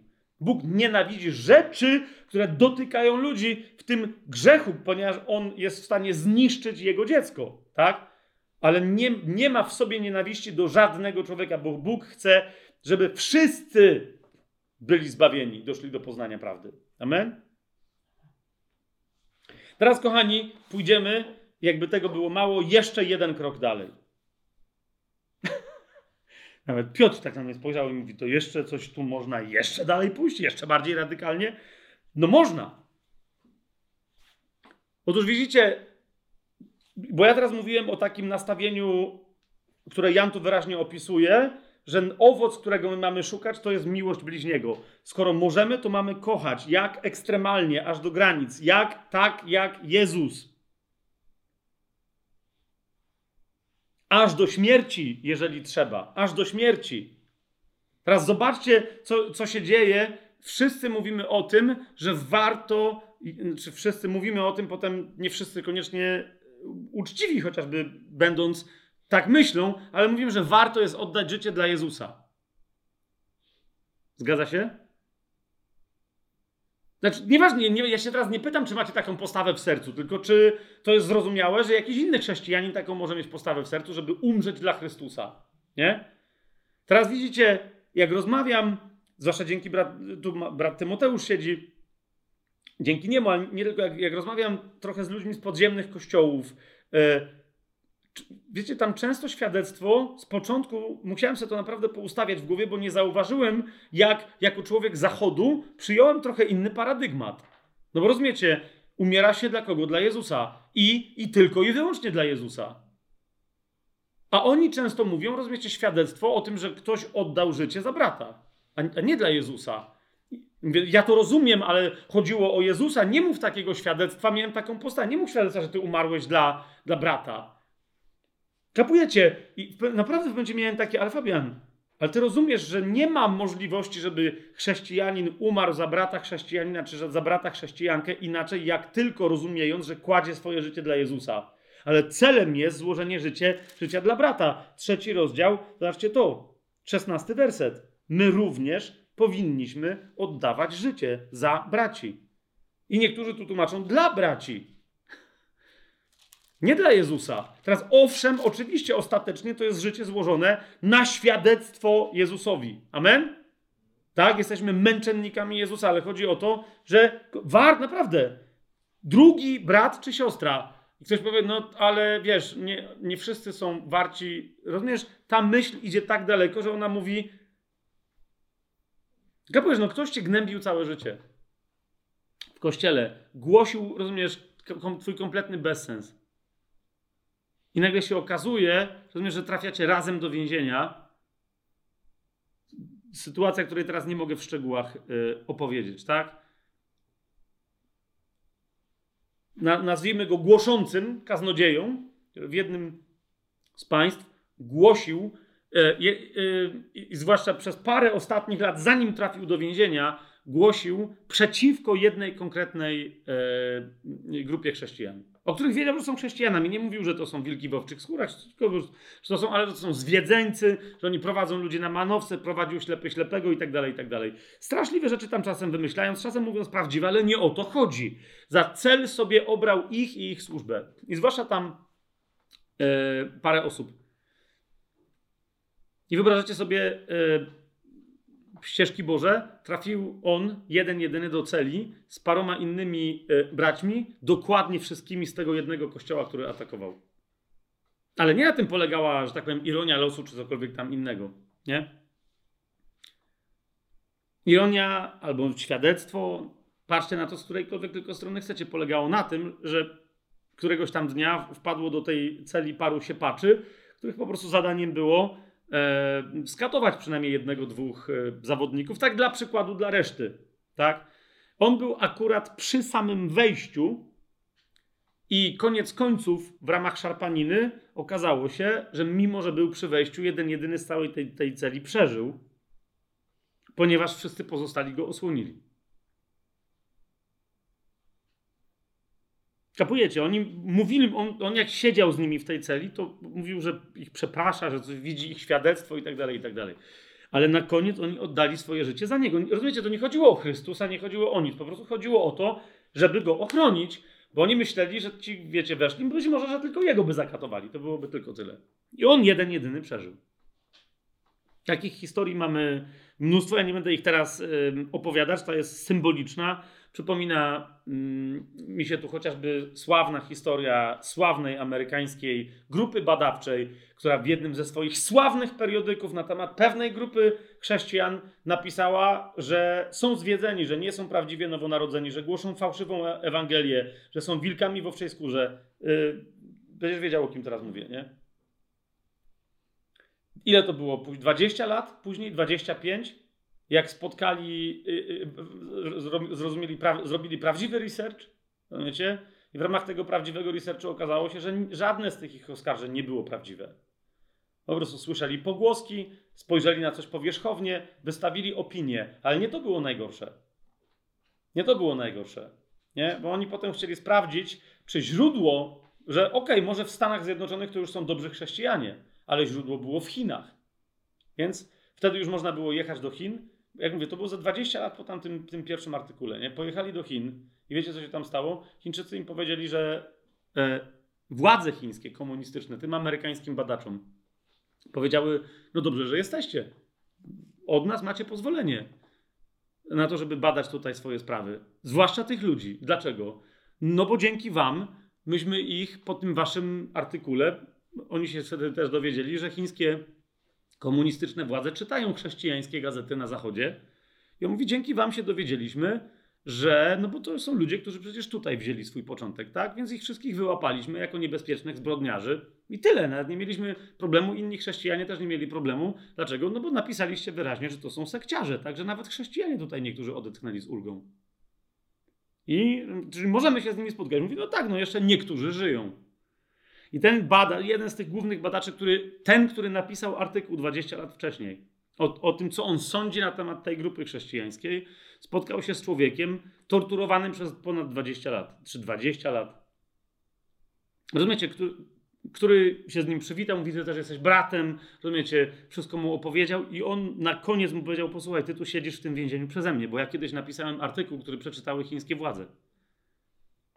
Na co rozumie, i, i, i na kolanach go prosił o przebaczenie. A tamten powiedział, że nie ma mu co przebaczać. Każdy się może pomylić, a on dawał tu świadectwo tak, jak mógł dawać gdziekolwiek indziej.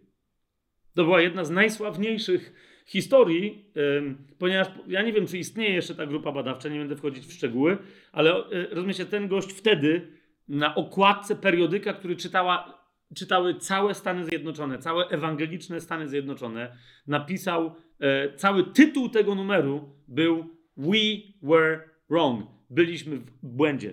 Tyle. Nie mieliśmy racji. I tam dokładnie opisuje całą tę historię. Tyle tylko, Wyobraźcie teraz sobie doświadczenie tego człowieka. Tak? Jak się dowiedział, ile dzieci straciło rodziców, ile dzieci trafiło do y, obozów koncentracyjnych i tak dalej. Nie wiem, komu bardziej współczuć. Y, zwłaszcza, że te historie słyszeliśmy z pierwszej ręki. Nie? Znaczy, z pierwszej ręki świadka, który rozmawiał dokładnie z tymi autorami, zwłaszcza z tym jednym autorem te, te, piszącym dla tego czasopisma, ale też znał drugą stronę, tak? Czy rozmawialiśmy z człowiekiem, z Tymkiem, który w ogóle brał udział w rozmowach, w ramach których uświadomił tamtym, jaką nieprawdę napisali, jaką być może krzywdę wyrządzili masie braci i sióstr, nie? Więc to była dla nas też wstrząsająca historia, że on nam to opowiadał. Bez rozmiecie ani sekundy w jego głosie nie było triumfalizmu, że koniec końców się okazało i niech teraz ten dziad cierpi do końca życia za to, jak naszych braci i siostry, jak nas nazwał sektą i tak dalej, i tak dalej. On nie miał w sobie ani cienia miał tylko ulgę, że wreszcie sprawy się uporządkowały dla wszystkich w królestwie. Więc tak, tak, rozumiecie, to jest jeden z przykładów ludzi, którzy umierali w więzieniu, nie przeklinając brata, który napisał o nich nieprawdę w Stanach Zjednoczonych. Rozumiecie, o co mi chodzi?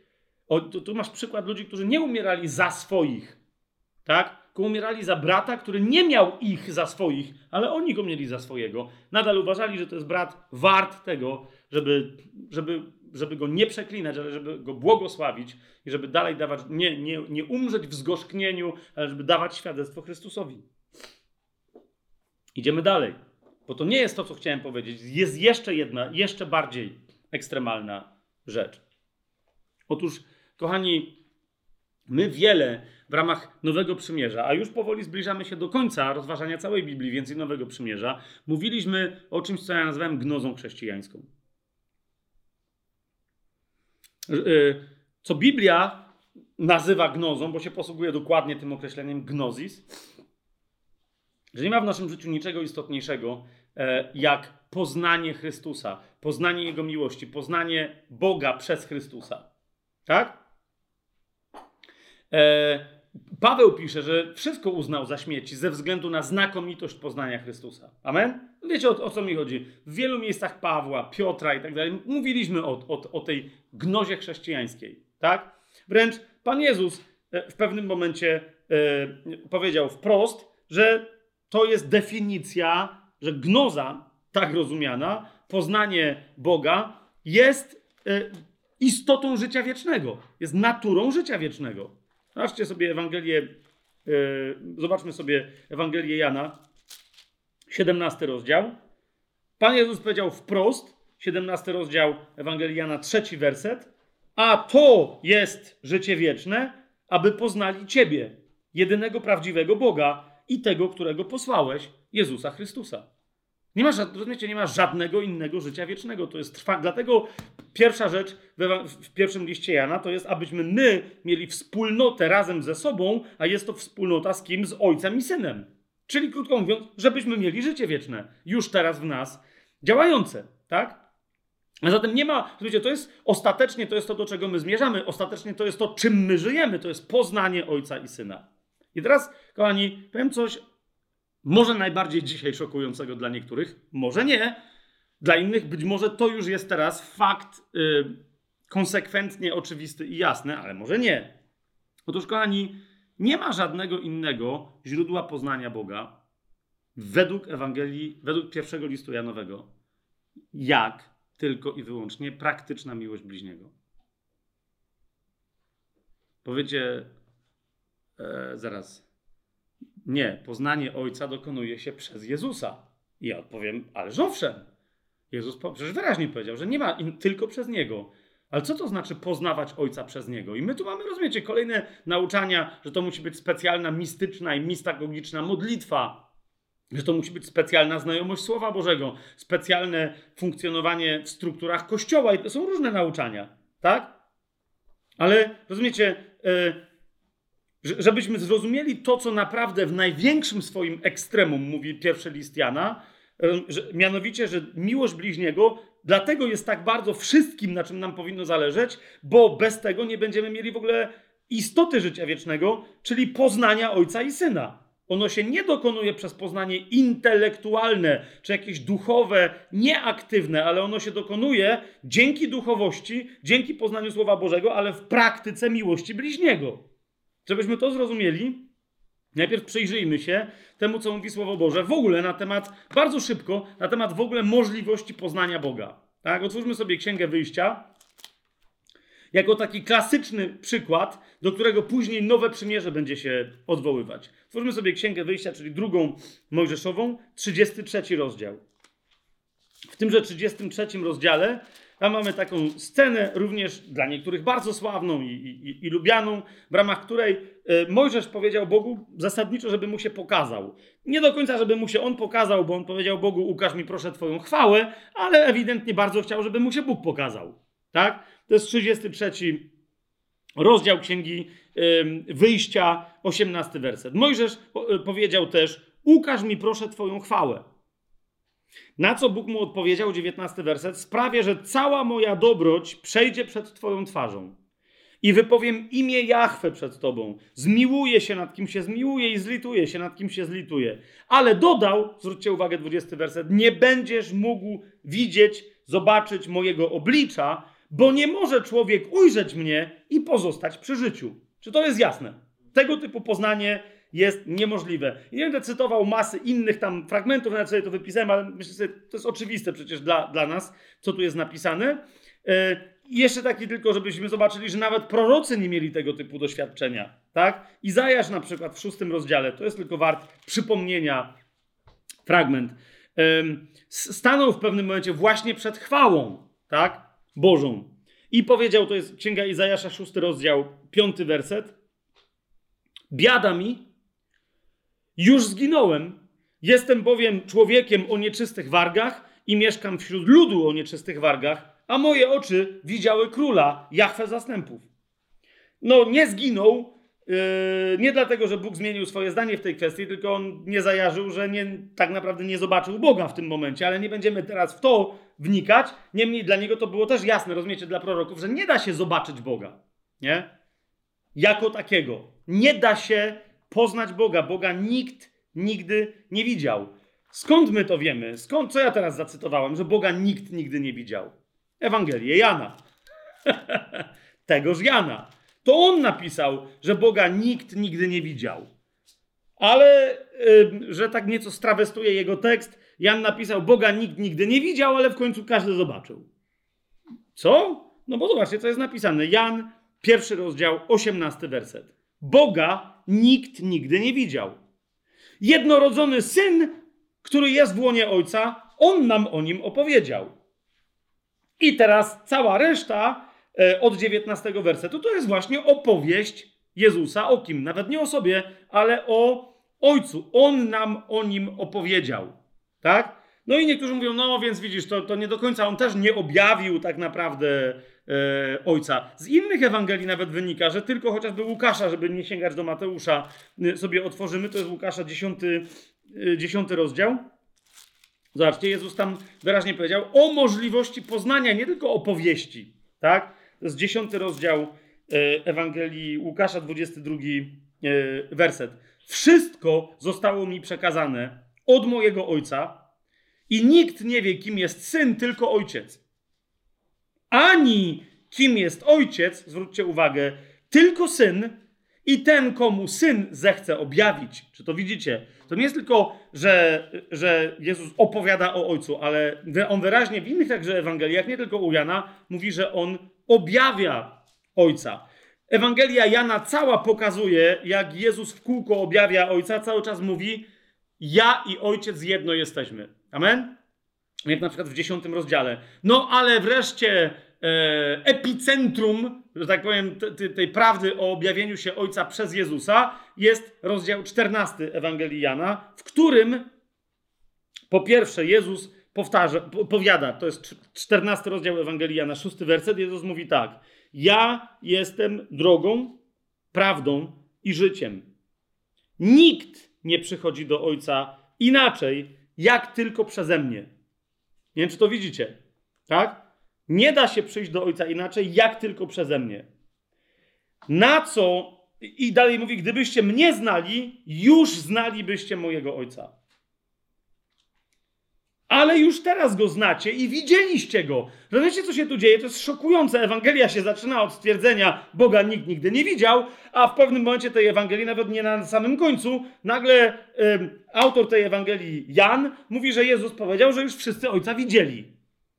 Na co skonsternowany Filip, ósmy werset, powiada, panie, nie mówi mu, że nie wie o co chodzi, ale mówi, okej, okay, no jeżeli jest taka możliwość, bo ja nie wiem, co jest grane, to chociaż, no to pokaż nam Ojca, to nam wystarczy, rzeczywiście, tak? I teraz, rozumiecie, jedno z najwspanialszych zdarzeń w ogóle w Biblii, jak dla mnie, to jest to, że Jan pisze, że Jezus mu odpowiedział, ale jak się przyjrzycie dobrze strukturze wewnętrznej tej sceny i w ogóle brzmieniu tej sceny, to zobaczycie dziwną rzecz. Filip mówi do Jezusa: Panie, pokaż nam Ojca, a Jezus odpowiadając, nie odpowiada swoim głosem, tylko przez niego mówi Ojciec. Zauważcie, ten mówi: Pokaż nam Ojca. I zobaczcie w dziewiątym wersecie jego odpowiedź: Tak długo jestem z wami, a nie poznałeś mnie, Filipie? To jest, to jest, zauważcie, nie ma żadnego innego sensu. Jezus, jeżeli to Jezus powiedział jako On, to nie ma sensu, bo chodziło o Ojca. Jezus wraca do swojego głosu dopiero w kolejnym zdaniu i mówi: Kto mnie widzi, widzi i Ojca. Po prostu. Tak? Ale głosem odpowiada Ojca. Potem mówi dokładnie, kto mnie widzi, widzi Ojca. Nie widzi Jego przeczystej natury, bo Ojciec jest duchem, ale kto widzi moje postępowanie w ciele, widzi postępowanie Ojca. I zobaczycie postępowanie aż do końca. Dlatego my wiemy, że nawet na krzyżu Ojciec był w Jezusie i Ojciec był z Jezusem. Pamiętajcie o tym. Jezus na krzyżu cieleśnie, jako człowiek, krzyczy, oddzielony cieleśnie od Boga: Boże mój, Boże, czemu mnie opuściłeś? Ale wiecie, całe te historie, te teologie mówiące o tym, że ojciec wtedy opuścił swojego syna, to jest jakiś absolutny, nie tylko że z palca wyssany, ale nieewangeliczny nonsens demonstrujący jakąś karykaturę ojca. Tak, po pierwsze, jak ktoś mówi, że to są ostatnie, no, no, przecież wyraźnie Jezus powiedział, Boże mój Boże, czemu mnie opuściłeś? Owszem, ale później mówi do Ojca, Ojcze, w Twoje ręce oddaję mojego ducha. To go opuścił, czy go nie opuścił? Jest różnica między opuszczeniem ciała, które zamieniło się w grzech całej ludzkości przez przeczystego Ducha Bożego, a czym innym jest nieustająca jedność między Synem a Ojcem. Czy to jest jasne, co, co, co mówię? Tak? E, ta jedność na przykład jest wyrażona przez Pawła w drugim liście, e, w drugim liście do Koryntian, e, w piątym rozdziale, gdzie na czyjekolwiek pytanie, gdzie był więc ojciec, jak umierał jego syn, Paweł odpowiada, to jest drugi list do Koryntian, piąty rozdział, dziewiętnasty werset, że Bóg był w Chrystusie, jednając świat z samym sobą, nie poczytując ludziom ich grzechów. Rozumiecie? On był w nim na krzyżu i Jezus do niego, z nim obecnego mówi: Ojcze, w Twoje ręce oddaję mojego ducha. Duch w duchu, duch nie mógł być dotknięty przez grzech, bo Jezus nigdy nie zgrzeszył. A to, że jego ciało na krzyżu zamieniło się w przekleństwo i grzech nasz, to jest co innego. Jasne? Jasne? Okej. Okay. I teraz, kochani, zatem Jezus mówi, i, nie, i wielu teraz powie, co ty, Fabian, powiedziałeś o jakimś, wiesz, przychodzi się do Ojca przez Jezusa. Kto widzi Ojca, ten widzi Jezusa. Nie ma żadnej innej drogi poznania. To wróćmy do pierwszego listu Jana i zobaczcie, teraz, na według mnie, najradykalniejszy e, przekaz pierwszego listu Janowego. Pierwszy list Jana, czwarty rozdział, jedenasty i dwunasty werset. Umiłowani, jeżeli Bóg tak nas umiłował, wcześniej jest opisana śmierć Jezusa na krzyżu, tak? To i my powinniśmy się wzajemnie miłować. I teraz zauważcie dwunasty werset. Do, dokładnie odwołuje się do swojego własnego tekstu. To jest kolejne nawiązanie do Ewangelii. Jan. Boga nikt nigdy nie widział. Pamiętacie to? Pierwszy y, y, rozdział, osiemnasty werset Ewangelii Jana. A zobaczcie, co on tu mówi. Boga nikt nigdy nie widział, ale jeżeli miłujemy się wzajemnie, Bóg w nas mieszka, a Jego miłość jest w nas doskonała. Rozumiecie, co jest odpowiedzią? Czyli kiedy Jezus chodził po ziemi, mówi: Kto widzi mnie, ten widzi i Ojca. Dlaczego później powiedział, ale błogosławieni, którzy nie widzieli, a uwierzyli? Zauważcie, ten cały list kończy się wypowiedzią na temat tego, jak bardzo nasza wiara jest zwycięska. Dlaczego? Bo dzięki niej w nas mieszka ten, który jest większy od tego, który jest w świecie. Tak? I jego obecność w nas my poznajemy i dzięki niej, dzięki Jezusowi do, docieramy do Ojca tylko wtedy, kiedy tę obecność praktykujemy, demonstrujemy. Zauważcie, złóżcie sobie te dwa, e, te dwa powiedzenia. Pierwszy e, rozdział Ewangelii Jana, 18 werset. Boga nikt nigdy nie widział, ale jednorodzony Syn, który jest w łonie Ojca, On nam o Nim opowiedział. Nie? I teraz tu Boga nikt nigdy nie widział, ale jeżeli my miłujemy się nawzajem, to wtedy mamy to objawienie. On w nas mieszka, a Jego miłość jest w nas doskonała. Potem dopiero tłumaczy, co to jest doskonała miłość, czyli że nie ma w nas, w nas absolutnie żadnego lęku, tak? Więc mówi, masz całą masę narzędzi do przetestowania, czy masz to poznanie, tak? Widzicie, całe to potem opowiadanie, Bóg jest miłością, yy, a w miłości nie ma lęku, rozumiecie, to odwołuje się do czego? Do poznania Boga. A ono się uzyskuje przez co? Przez miłowanie się nawzajem. Czy to widzicie? Tak? I jeszcze raz w tym kontekście zobaczcie 20 20 e, werset, e, ostatnie tam zdanie. Kto bowiem nie miłuje swojego brata, którego widzi, jak może miłować Boga, którego nie widzi? Tak? Na miłość Boga odpowiada się swoją miłością, i dopiero w tej miłości ona się ze sobą zespala, zespaja, łączy i, i daje nam poznanie. Zrozumiecie, jeżeli ktoś szuka poznania Boga, przez tylko i wyłącznie studiowanie Biblii, przez tylko i wyłącznie oddawanie się modlitwie, przez tylko i wyłącznie praktyki ascetyczne, czuwania, posty, rozmaite rzeczy, przez, nie wiem, pozbyć. Jeszcze raz wracamy do hymnu o miłości. Widzicie o co mi idzie? Tam Paweł mówi także o miłości praktycznej, wzajemnej. Zauważcie, mówi o rzeczach, które nie są miłowaniem bliźniego. Gdybym zrobił to, gdybym miał tamto, mówił językami i tak dalej, ale nie miałbym miłości. Jakiej? Miłości do Boga, która się wyraża miłością do bliźniego. Tak? Miłości Boga do mnie, której Skąd ja wiem, że ja ją mam? Stąd, że jestem zdolny kochać bliźniego. Rozumiecie? Wszystkie te rzeczy, które my stawiamy jako najważniejsze, ostatecznie są udowodnione, że my je mamy, jeżeli kochamy braci i siostry. Amen? I to jest zasadniczo cały mój przekaz na dzisiaj. Teraz tylko jeszcze jakieś 6 godzin poświęcimy na pokazanie sobie struktury linearnej. To będzie bardzo szybko, to jest tylko 19 punktów. Ok? Naprawdę. Po prostu przeczytam 19 punktów, pokażę Wam, bo teraz, kochani, jak już to mamy, zauważcie, co ja teraz wyjaśniłem. Yy, wewnętrzny list, który stanowi właściwy przekaz dla całości listu. Tak? Teraz w całości listu my znajdujemy masę dziwnych zagadnień, których e, dziwnych w takim sensie, że niespotykanych często w Biblii. Tak? Mamy na przykład zagadnienie, które Jan traktuje jakby było oczywiste u niego. To jest jeden z przykładów, tak? Na przykład antychrysta. Nikt inny w ogóle się nie posługuje w Biblii tym wyrazem. A Jan pisze antychryst, antychryst, pojawiło się wielu antychrystów, jakby to było oczywiste, zwłaszcza w tym liście. Tak? Jan w tym liście mówi o tym, że można popełnić taki grzech, który sprowadza śmierć. To prawda, Paweł też o tym mówi, że, że ponieważ niektórzy z was popełniają takie grzechy, które sprowadzają śmierć, to chorujecie, a niektórzy nawet już pomarli. Pamiętacie pierwszy do Koryntian?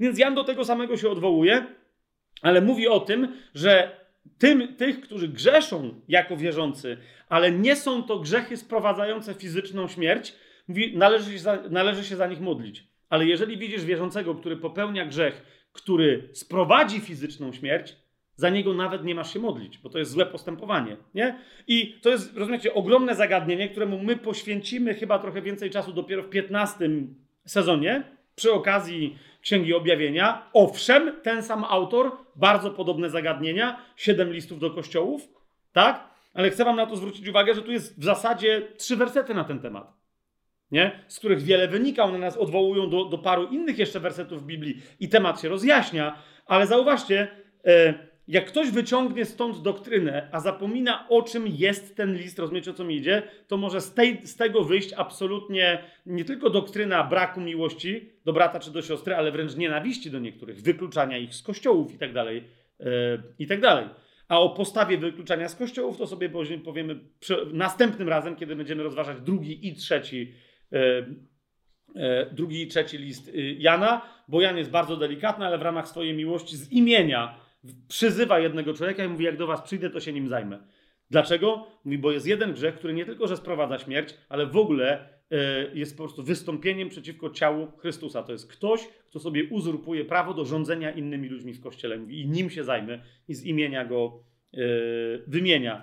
Wiele innych doktryn. I teraz więc pamiętajcie, ja teraz, to co ja teraz wam podaję, to jest tak zwana struktura linearna, albo niektórzy mówią, że to są zagadnienia partykularne w tym liście. Po kolei, tak? Będę mówić po kolei wersety odtąd dotąd, pierwsze, drugie, trzecie, czwarte, piąte, tak?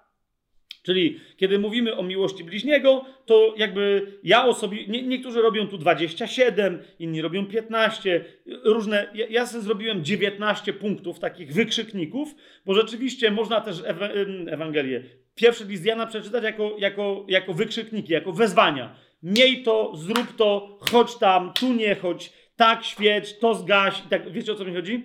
Więc teraz tylko tych 19 punktów wam przeczytam może w jednym czy w drugim miejscu skomentuję, ale to nie, nie będę ja tu nauczał, tylko do waszego osobistego studium zasugeruję, na co zwrócić uwagę. Dobrze? Zatem struktura linearna tego listu, ale pamiętajcie jeszcze raz, że jest struktura chiastyczna. Najważniejsze w tym liście to jest trzeci rozdział, osiemnasty werset. To zdanie, tak? I z niego wynikająca wewnętrzny list wyznaczony wersetami, w których pojawia się słowo agape albo czasownik, rzeczownik agape albo czasownik agapeo, tak?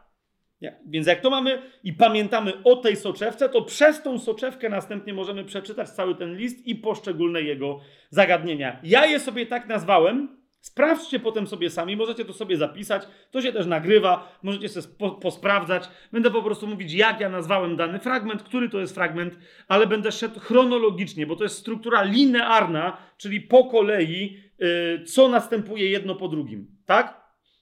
Więc punkt pierwszy w tym liście yy, Jana. Yy, to są wersety od pierwszy rozdział, wersety od pierwszego do czwartego. To jest wezwanie Jana: miej wspólnotę z Bogiem i z ludźmi, którzy mają wspólnotę z Bogiem. Tak? Ale skrótowo, miej wspólnotę. Tylko jeszcze raz, e, on tu też mówi o właściwym rozumieniu wspólnoty. Punkt drugi. Linearnie idziemy tego listu. Tak? To jest pierwszy rozdział, wersety od piątego do siódmego włącznie. Tak jak mówię, od 5 do 7, to mi chodzi o to, że 5, 6 i 7, tak? Chodź w światłości. Ja wiem, że to brzmi y, dziwacznie, ale y, żeby mieć wspólnotę z Bogiem i z ludźmi, należy chodzić w światłości. To, to jest dokładnie tak, logicznie Jan swój wywód przeprowadza. Mówi, miej wspólnotę z Bogiem. Teraz, ponieważ Bóg jest światłością, to żeby mieć z nim wspólnotę, to ty musisz mieć światłość, ty musisz chodzić w światłości, a czasem zdarza się ciemność, no i tak dalej, tak? Więc mówi, chodź w światłości. Pierwszy rozdział, piąty werset do siódmego. Dalej, tak? Jak masz chodzić w światłości, skoro czasem zdarzają ci się flirty z mrokiem? Otóż on, punkt trzeci, wyznawaj grzechy, tak? I to jest fragment, który się ciągnie od pierwszego rozdziału, ósmego wersetu, do, według mnie, aż drugiego rozdziału, drugiego wersetu. Tak? Co, co to znaczy wyznawać grzechy? Kolejne widzicie zagadnienie, e, tak? E, na końcu, a propos jeszcze chiastyczności, to zauważcie, tu jest mowa o tym, jak sobie osobiście radzić z grzechem. Na końcu tego listu, z drugiej strony, na drugim skrzydle tego chiasmu, znajdziemy e, rozważanie, jak sobie radzić z grzechem brata czy siostry w kościele. Zauważyliście?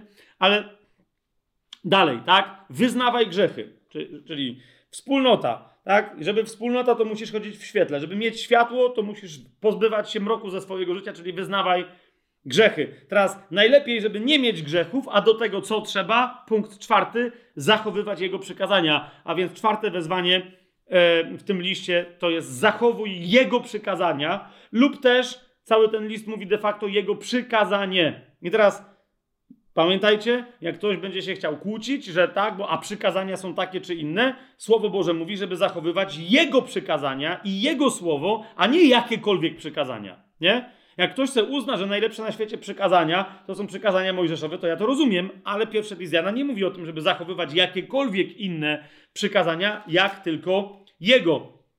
A dlaczego ja mówię, że to jest tak naprawdę jedno przykazanie? Jeszcze raz, yy, zauważcie, w trzecim rozdziale, w 22-23 wersecie, mamy tam de facto przez Jana wyjaśnione, że każde jego rozumienie liczby mnogiej, czemu on mówi przykazania w liczbie mnogiej? Bo wygląda jakby były dwa, ale koniec końców zostaje jedno, tak? Zobaczcie, 22-23 werset trzeciego rozdziału. On tam mówi, o cokolwiek prosimy, otrzymujemy od Niego. To nas na razie tu nie interesuje, ale dlaczego? Mówi, bo zachowujemy Jego przykazania i robimy to, co miłe w Jego oczach. Liczba mnoga, jest? Ale on dalej tłumaczy, mówi, ale w zasadzie to jest przykazanie.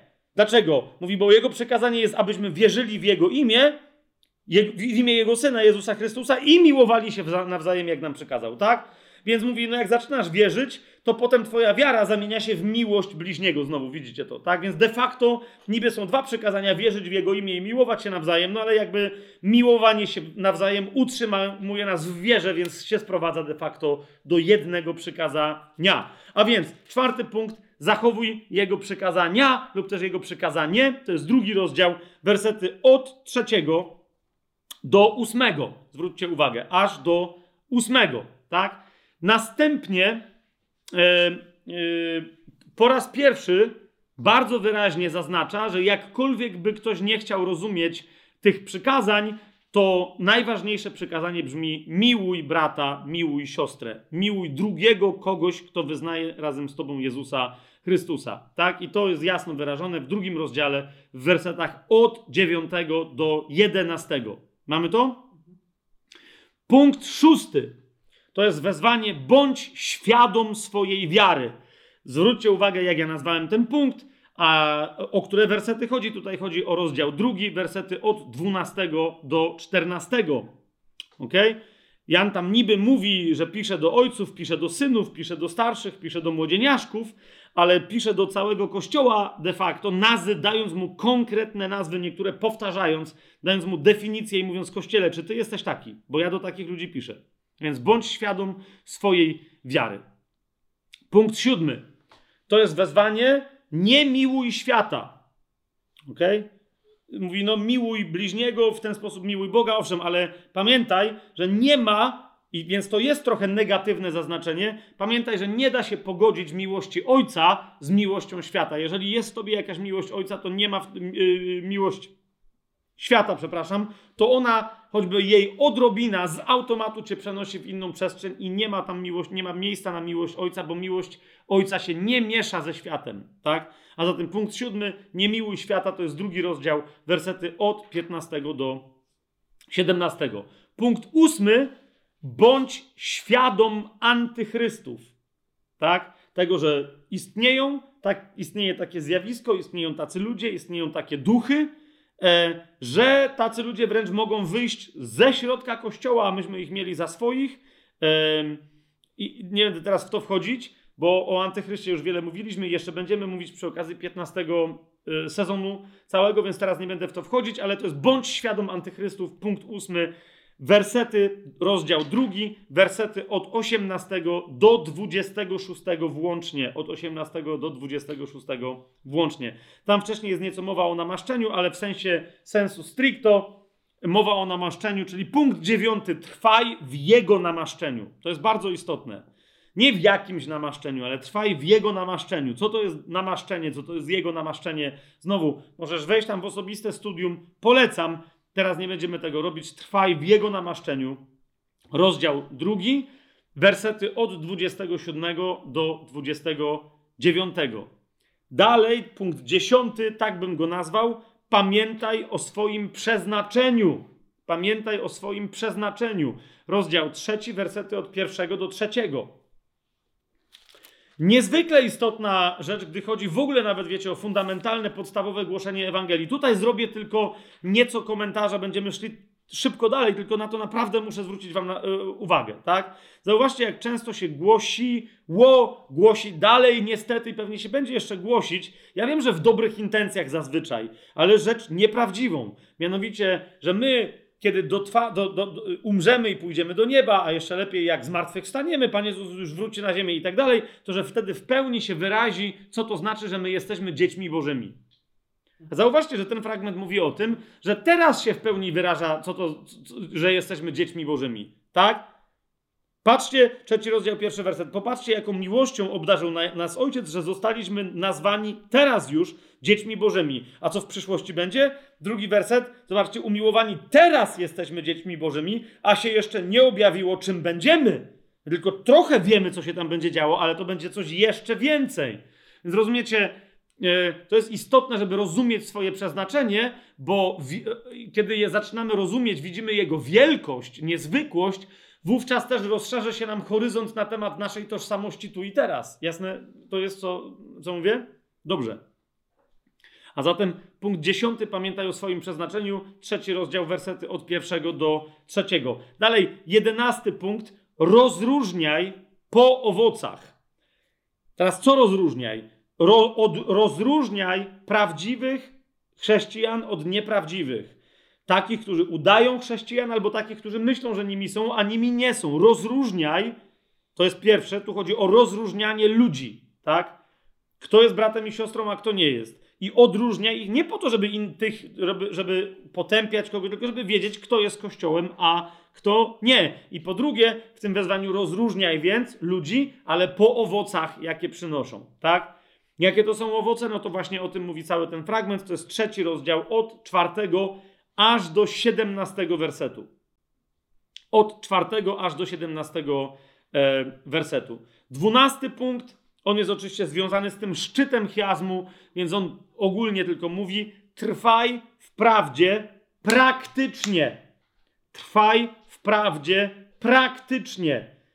Ja, ja, to tak nazwałem, może ktoś to lepiej by nazwał, tak? Praktykuj prawdę. Chodzi oczywiście o to, żeby nie mówić, co to jest prawda, tylko po prostu, żeby nią żyć, tak? A życiem prawdą jest kochanie braci i sióstr, miłość wzajemna. To jest trzeci rozdział, wersety od 18 aż do 24. Ja wiem, że tam w środku się też pojawia kwestia, e, kiedy nasze modlitwy są wysłuchane. Jasne, tylko że nadal to się tu pojawia w kontekście praktykowania prawdy. W momencie, kiedy my żyjemy według prawdy, to wtedy się nie zastanawiamy, bo my się wtedy też modlimy wyłącznie o to, co jest zgodne z wolą Bożą i o tym więcej Jan mówi w piątym y, rozdziale. Tak? Więc trwaj praktycznie w prawdzie. I teraz, kochani, dlaczego powiedziałem, pam, y, rozróżniaj ludzi po owocach? Ponieważ trzynasty punkt to jest rozróżniaj duchy. Tak? Bo niektórzy ludzie mówią pewne rzeczy, dlatego głoszą pewne rzeczy, postępują w określony sposób, bo, e, bo są pod pewnego rodzaju duchami, tak? I ten fragment pokazuje jeden z przykładów takiego ducha, ale też w ogóle mówi: rozróżniajcie duchy, tak? Więc rozróżniaj duchy, trzynasty punkt, to jest czwarty rozdział, wersety od pierwszego do szóstego. Mamy to? Rozróżniaj duchy, czwarty rozdział, wersety od pierwszego do szóstego. Czternasty punkt on mówi, i to jest y, według mnie najdłuższy punkt. Widzicie, niektórzy tu go uszczegóławiają, ja go nie uszczegółowię. Według mnie to jest jedna wspólna, duża, największa w tym liście całość. To jest Ja to sobie hasłowo nazwałem 14 punkt. Trwaj w naturze Boga. Nie? Trwaj w naturze Boga. I tu znowu króciutki tylko mój komentarz. Kochani, my musimy naprawdę zacząć wiele. Nie musimy wszystkiego rozumieć, ale to musimy zacząć rozumieć, bo to jest wstęp do dalszego rozumienia. Rozumiecie, Bóg nie chce, żebyśmy my cokolwiek dla Niego robili. Nie, nie wiem, jak to inaczej mam prościej wyrazić. Pełnienie woli Bożej nie polega na tym, że mamy, my mamy rzeczy do zrobienia, że jest lista rzeczy, które Bóg chce, żebyśmy my zrobili, bo nie wiem, bo On nie umie czy coś. I jak my je zrobimy, to jest pełnienie woli Bożej. Rozumiecie? Bo wolą Bożą nie są rzeczy do zrobienia, ale jesteśmy my. To jest wola. Rozumiecie? On chce nas, on chce ciebie i on chce mnie. Jakich? Określonych, dojrzałych. W czym? W kochaniu Jego. Rozumiecie o co mi chodzi? Więc pełnienie woli. Ja wiem, że przecież Fabian, tyle razy będzie, tyle razy była mowa o dobrych uczynkach. Co to są? Że to są życiodajne uczynki, że to jest pełnienie woli Bożej, tak? Tylko zrozumcie, celem dobrych uczynków nie jest zrobienie tych dobrych uczynków. Tak? Po co Bóg nas wzywa do tak zwanych dobrych uczynków, czy uczynków życiodajnych, byleby nie były uczynkami martwymi? Po to, żebyśmy my je wykonując, w ramach wykonywania tych dobrych uczynków, stawali się tym, kim On zamierzył, abyśmy byli. Rozumiecie, o co mi idzie? On nas stworzył w ramach pewnych właściwości, ale czego on nie mógł w nas stworzyć i czego nie może zrobić, czego nie może zaprogramować, on nam nie, nie może nas zmusić, nie może nas zaprogramować do kochania Jego. Słyszycie, co, co ja mówię? W jaki sposób człowiek się zakochuje w drugim człowieku? Jak się mężczyzna zakochuje w kobiecie? Jak się kobieta zakochuje w mężczyźnie? No dobra, to jest trochę bardziej skomplikowana historia. Nie do końca symetrycznie się to odwzorowuje, więc zostańmy najpierw przy tym, jak mężczyzna zakochuje się w kobiecie, tak? Nie, dobra, nie, trzeba do tego uzupełnić y, kobiet, bo mężczyźni rzeczywiście mają nagle, jednego dnia jest niezakochany, następnego dnia jest kompletnie na zawsze po uszy zakochany, nie ma, no nie, 0-1, to jest, ale jest jakaś tam historia tego zakochania, wiecie o co mi idzie, coś się razem robi, nie, zobaczysz ją w określonym świetle, tak, zobaczysz jak ona się tam śmieje, porusza, coś gada, no, mówię, o, jakie, jakie interesujące aspekty osobowości, o, jakieś takie historie, tak, Kobiety, no i potem się zakochuje, że jest tyle kobiety, taką historię mają całe życie, no nie? I się wahają tak między 0 a 1. Zasadniczo kobiety prawie nigdy nie mają 1, rzadko też mają 0, jak są w relacji z mężczyzną. Zwykle mają 0, coś tam, no nie? To jest stan. Jak jest powyżej 0,57, to jest w miarę dobrze w relacji, no nie? Wszystko poniżej 0,57 oznacza, że zaczynają się kłopoty. Ale dobra, nie teraz o tym mówimy. Mówię tylko o tym, że rozumiecie, to jest flirt. Jak, jak Bóg, jak my, my nie możemy nagle rozkochać się kompletnie w Bogu. Wiecie o co mi chodzi? Więc pełnienie woli Bożej to są takie konkretne przypadki, sytuacje, możliwości działania w naszym życiu, które nas w momencie, kiedy my się w nie angażujemy, rozkochują coraz bardziej w Bogu i pozwalają jednocześnie Jemu zademonstrować Jego miłość do nas. Ma to sens, co teraz powiedziałem? A więc koniec końców wypełnienie tych rozmaitych rzeczy. Rozumiecie, ja myślę, że, że do wielu kwestii Bóg nas zaprasza konkretnie, czyli konkretnie tego dnia, o tej porze. Czasem bywa tak, że trzeba, masz być ty i nikt inny, żeby zrobić to i to, tak? Ale w wielu innych sytuacjach w życiu Bóg po prostu chce pewnej zmiany we mnie, ale czy ona, wiecie, się dokona na drodze robienia tego, czy na drodze robienia tamtego, to jest naprawdę mój wybór. I naprawdę wielokrotnie widziałem to w życiu ludzi, że nie dostawali zaproszenie do konkretnej zmiany, a nie dostawali instrukcji, na jakiej drogie, drodze ona się ma dokonać, i naprawdę mieli wybór przez Boga dany, dosłownie w ich ręce złożony. Ty sobie wybierz drogę, na której ta zmiana się dokona. Słyszycie, co, co mówię? Więc my naprawdę mamy bardzo dużo wolności. Jak jeszcze powiedziałbym, że my z całą pewnością mamy więcej wolności niż ktokolwiek w Starym Przymierzu, to wiecie, co to oznacza? Że powinniśmy zacząć naprawdę szaleć w miłości e, na myśl o tym, jaką mamy wolność. Popatrzcie, pierwsze przykazanie, jakie Bóg dał, to było przykazanie, które de facto brzmiało: róbcie co chcecie. Nie do końca, nie? Ale to było: bądźcie płodni i rozmnażajcie się i czyńcie sobie całą ziemię poddaną. To było to. Nie? Oczywiście niektórzy tam mówią, tak, ale tu nie chodziło o seks, a ja wcale nie mówię o seksie. Ja nie mówię koniecznie o płodności, chociaż też chodziło o to, żeby się rozmnażać, żeby było jak najwięcej ludzi, ale tam chodziło o to, że w języku hebrajskim też jest takie zrozumienie, że bądźcie płodni w sensie tak, jak po polsku się mówi, w sensie twórczym, nie? I rozmnażajcie się, zostawiajcie dzieła po sobie. I zauważcie, jakie? Budujcie kościoły. No nie.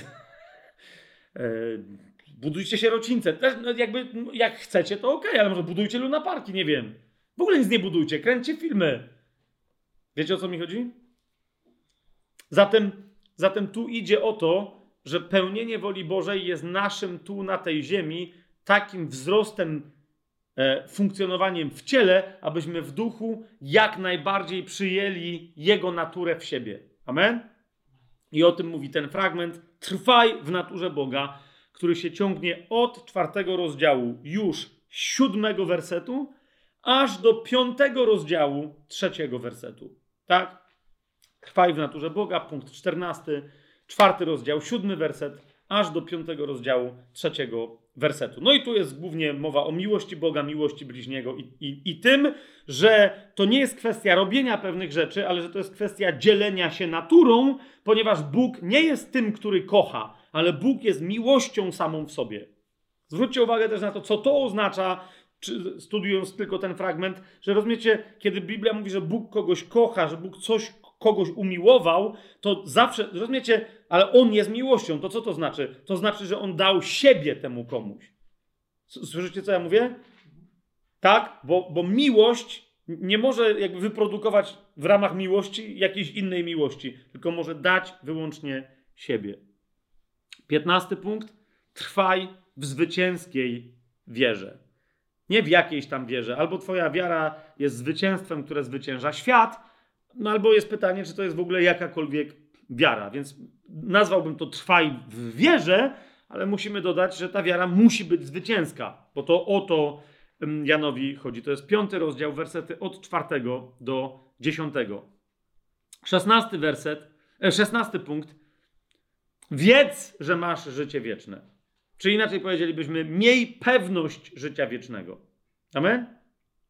Miej pewność życia wiecznego. Rozdział 5, wersety od 11 do 13, rzecz jasna, włącznie. 17 punkt. Ciesz się wysłuchanymi modlitwami. Ten temat się jasny, że tam zaczyna nieco wcześniej, ale on tu do końca jest wyjaśniony. Dlaczego tak jest? Nie? Ciesz się wysłuchanymi modlitwami, bo wszystkie Twoje modlitwy Bóg chce, żeby były wysłuchane. To jest piąty rozdział, wersety od 14 do 15, czyli 14 i 15. Teraz, osiemnasty punkt. Weź mądrą odpowiedzialność za grzeszących wierzących. Tam mamy dokładnie to rozróżnienie, za kogo się modlić, a za kogo nawet się nie modlić. Wtedy czy nic nie robić? Nie, ale się nie modlić. Jan mówi wyraźnie, że w pewnych wypadkach mamy się nie modlić. Mamy co innego zrobić, ale się nie modlić. Weź mądrą odpowiedzialność za grzeszących wierzących. To jest piąty rozdział, wersety 16, 17 i 18. I wreszcie ostatni punkt tej struktury linearnej w pierwszym liście Jana, 19 werset, to jest polegaj tylko i wyłącznie na Bożym rozumieniu lub też korzystaj z Bożego rozumienia. Rozdział 5, wersety od 19 do 21. To mówię zwłaszcza, wiecie, w kontekście, bo wielu mówi, no, Biblia mówi, żeby nie polegać na własnym rozumie. Owszem, nie wolno nam polegać na własnym rozumie. Księga Przysłów. Tylko niektórzy stamtąd wyprowadzają czasem tak ekstremalne nauczania, że na modlitwie w ogóle powinniśmy zrezygnować w ogóle nawet z myślenia w sobie. Rozumiecie? Żeby uwolnić swój umysł, bo on wtedy dopiero się otworzy na wizję, znaki, cuda, na obecność Ducha Świętego. Zwróćcie uwagę, że centrum tego ostatniego, dziewiętnastego punktu mówi, że Syn Boży przyszedł, to jest dwudziesty werset piątego rozdziału, że Syn Boży przyszedł i dał nam rozum, abyśmy poznali prawdziwego Boga. Nie do końca rozum, tu w ogóle yy, zostańmy przy, że dał nam rozumienie, ale to jest pewna władza tutaj, władza duszy czy władza serca, o której będziemy kiedy indziej yy, mówić. Bardzo konkretny tutaj jest wyraz wykorzystany, który się nie odnosi do umysłu czy rozumu, bo to nie jest wyraz nous, tak, grecki, ale nie będziemy teraz, tak czy siak, chodzi o to, że my mamy nadal pewną władzę, nie mamy polegać na własnym rozumie, na własnym mózgu, to jest prawda, ale mamy pewną władzę duchowo-intelektualną, z której nigdy nie wolno nam rezygnować, bo to jest jeden z naszych największych skarbów. Paweł powie, że my mamy w sobie umysł Chrystusa. To jak ja mam go wyłączać? Wiecie o co mi chodzi? Mam wyłączyć umysł Chrystusa, żeby duch Chrystusa we mnie działał? Nonsens. Jak sami widzicie, dzisiaj nieco opowiedzieliśmy sobie o rdzeniu tego listu, a zobaczcie, ile nam zagadnień możliwych wyszło w tych 19 punktach. Niemniej e, my nie rozważamy teraz listów czy pism Janowych, nie, tym bardziej pierwszego listu Jana. To są tylko wprowadzenia do ksiąg, więc dzisiaj to wprowadzenie do pierwszego listu Janowego mam nadzieję, że owocnie skończyliśmy. W przyszłym tygodniu, czyli następny, następne nasze e, spotkanie, przedostatnie już w tym sezonie, to będzie wprowadzenie do drugiego i do trzeciego e, listu Jana, komplementarne. I potem ostatnie spotkanie w tym sezonie to będzie list, to będzie list Judy. No i potem mamy 15 sezon. A na dzisiaj tyle. Już się nie mogę doczekać kontynuacji. Zwłaszcza, że te dwa, trzy listy są najczęściej, prawie nikt nie podważa ich, wiecie, namaszczenia, ale nie podważając namaszczenia, prawie wszyscy pytają, po co one w ogóle są w Biblii. W sensie, czemu Bóg chciał, żeby one były w Biblii, skoro w ogóle albo nie wiadomo o co w nich chodzi, a jeżeli komuś się wydaje, że wie o co chodzi, no to, to, to o tym jest mowa w wielu innych miejscach Biblii. Otóż te fragmenty są e, Słowa Bożego, drugi i trzeci list Jana są niezwykłe. To, że króciutkie, to nie znaczy wcale, że oczywiste w swoim odbiorze, dlatego cały, e, całe jedno studium im poświęcimy. No ale to następnym razem. Dzisiaj serdeczności. Halleluja.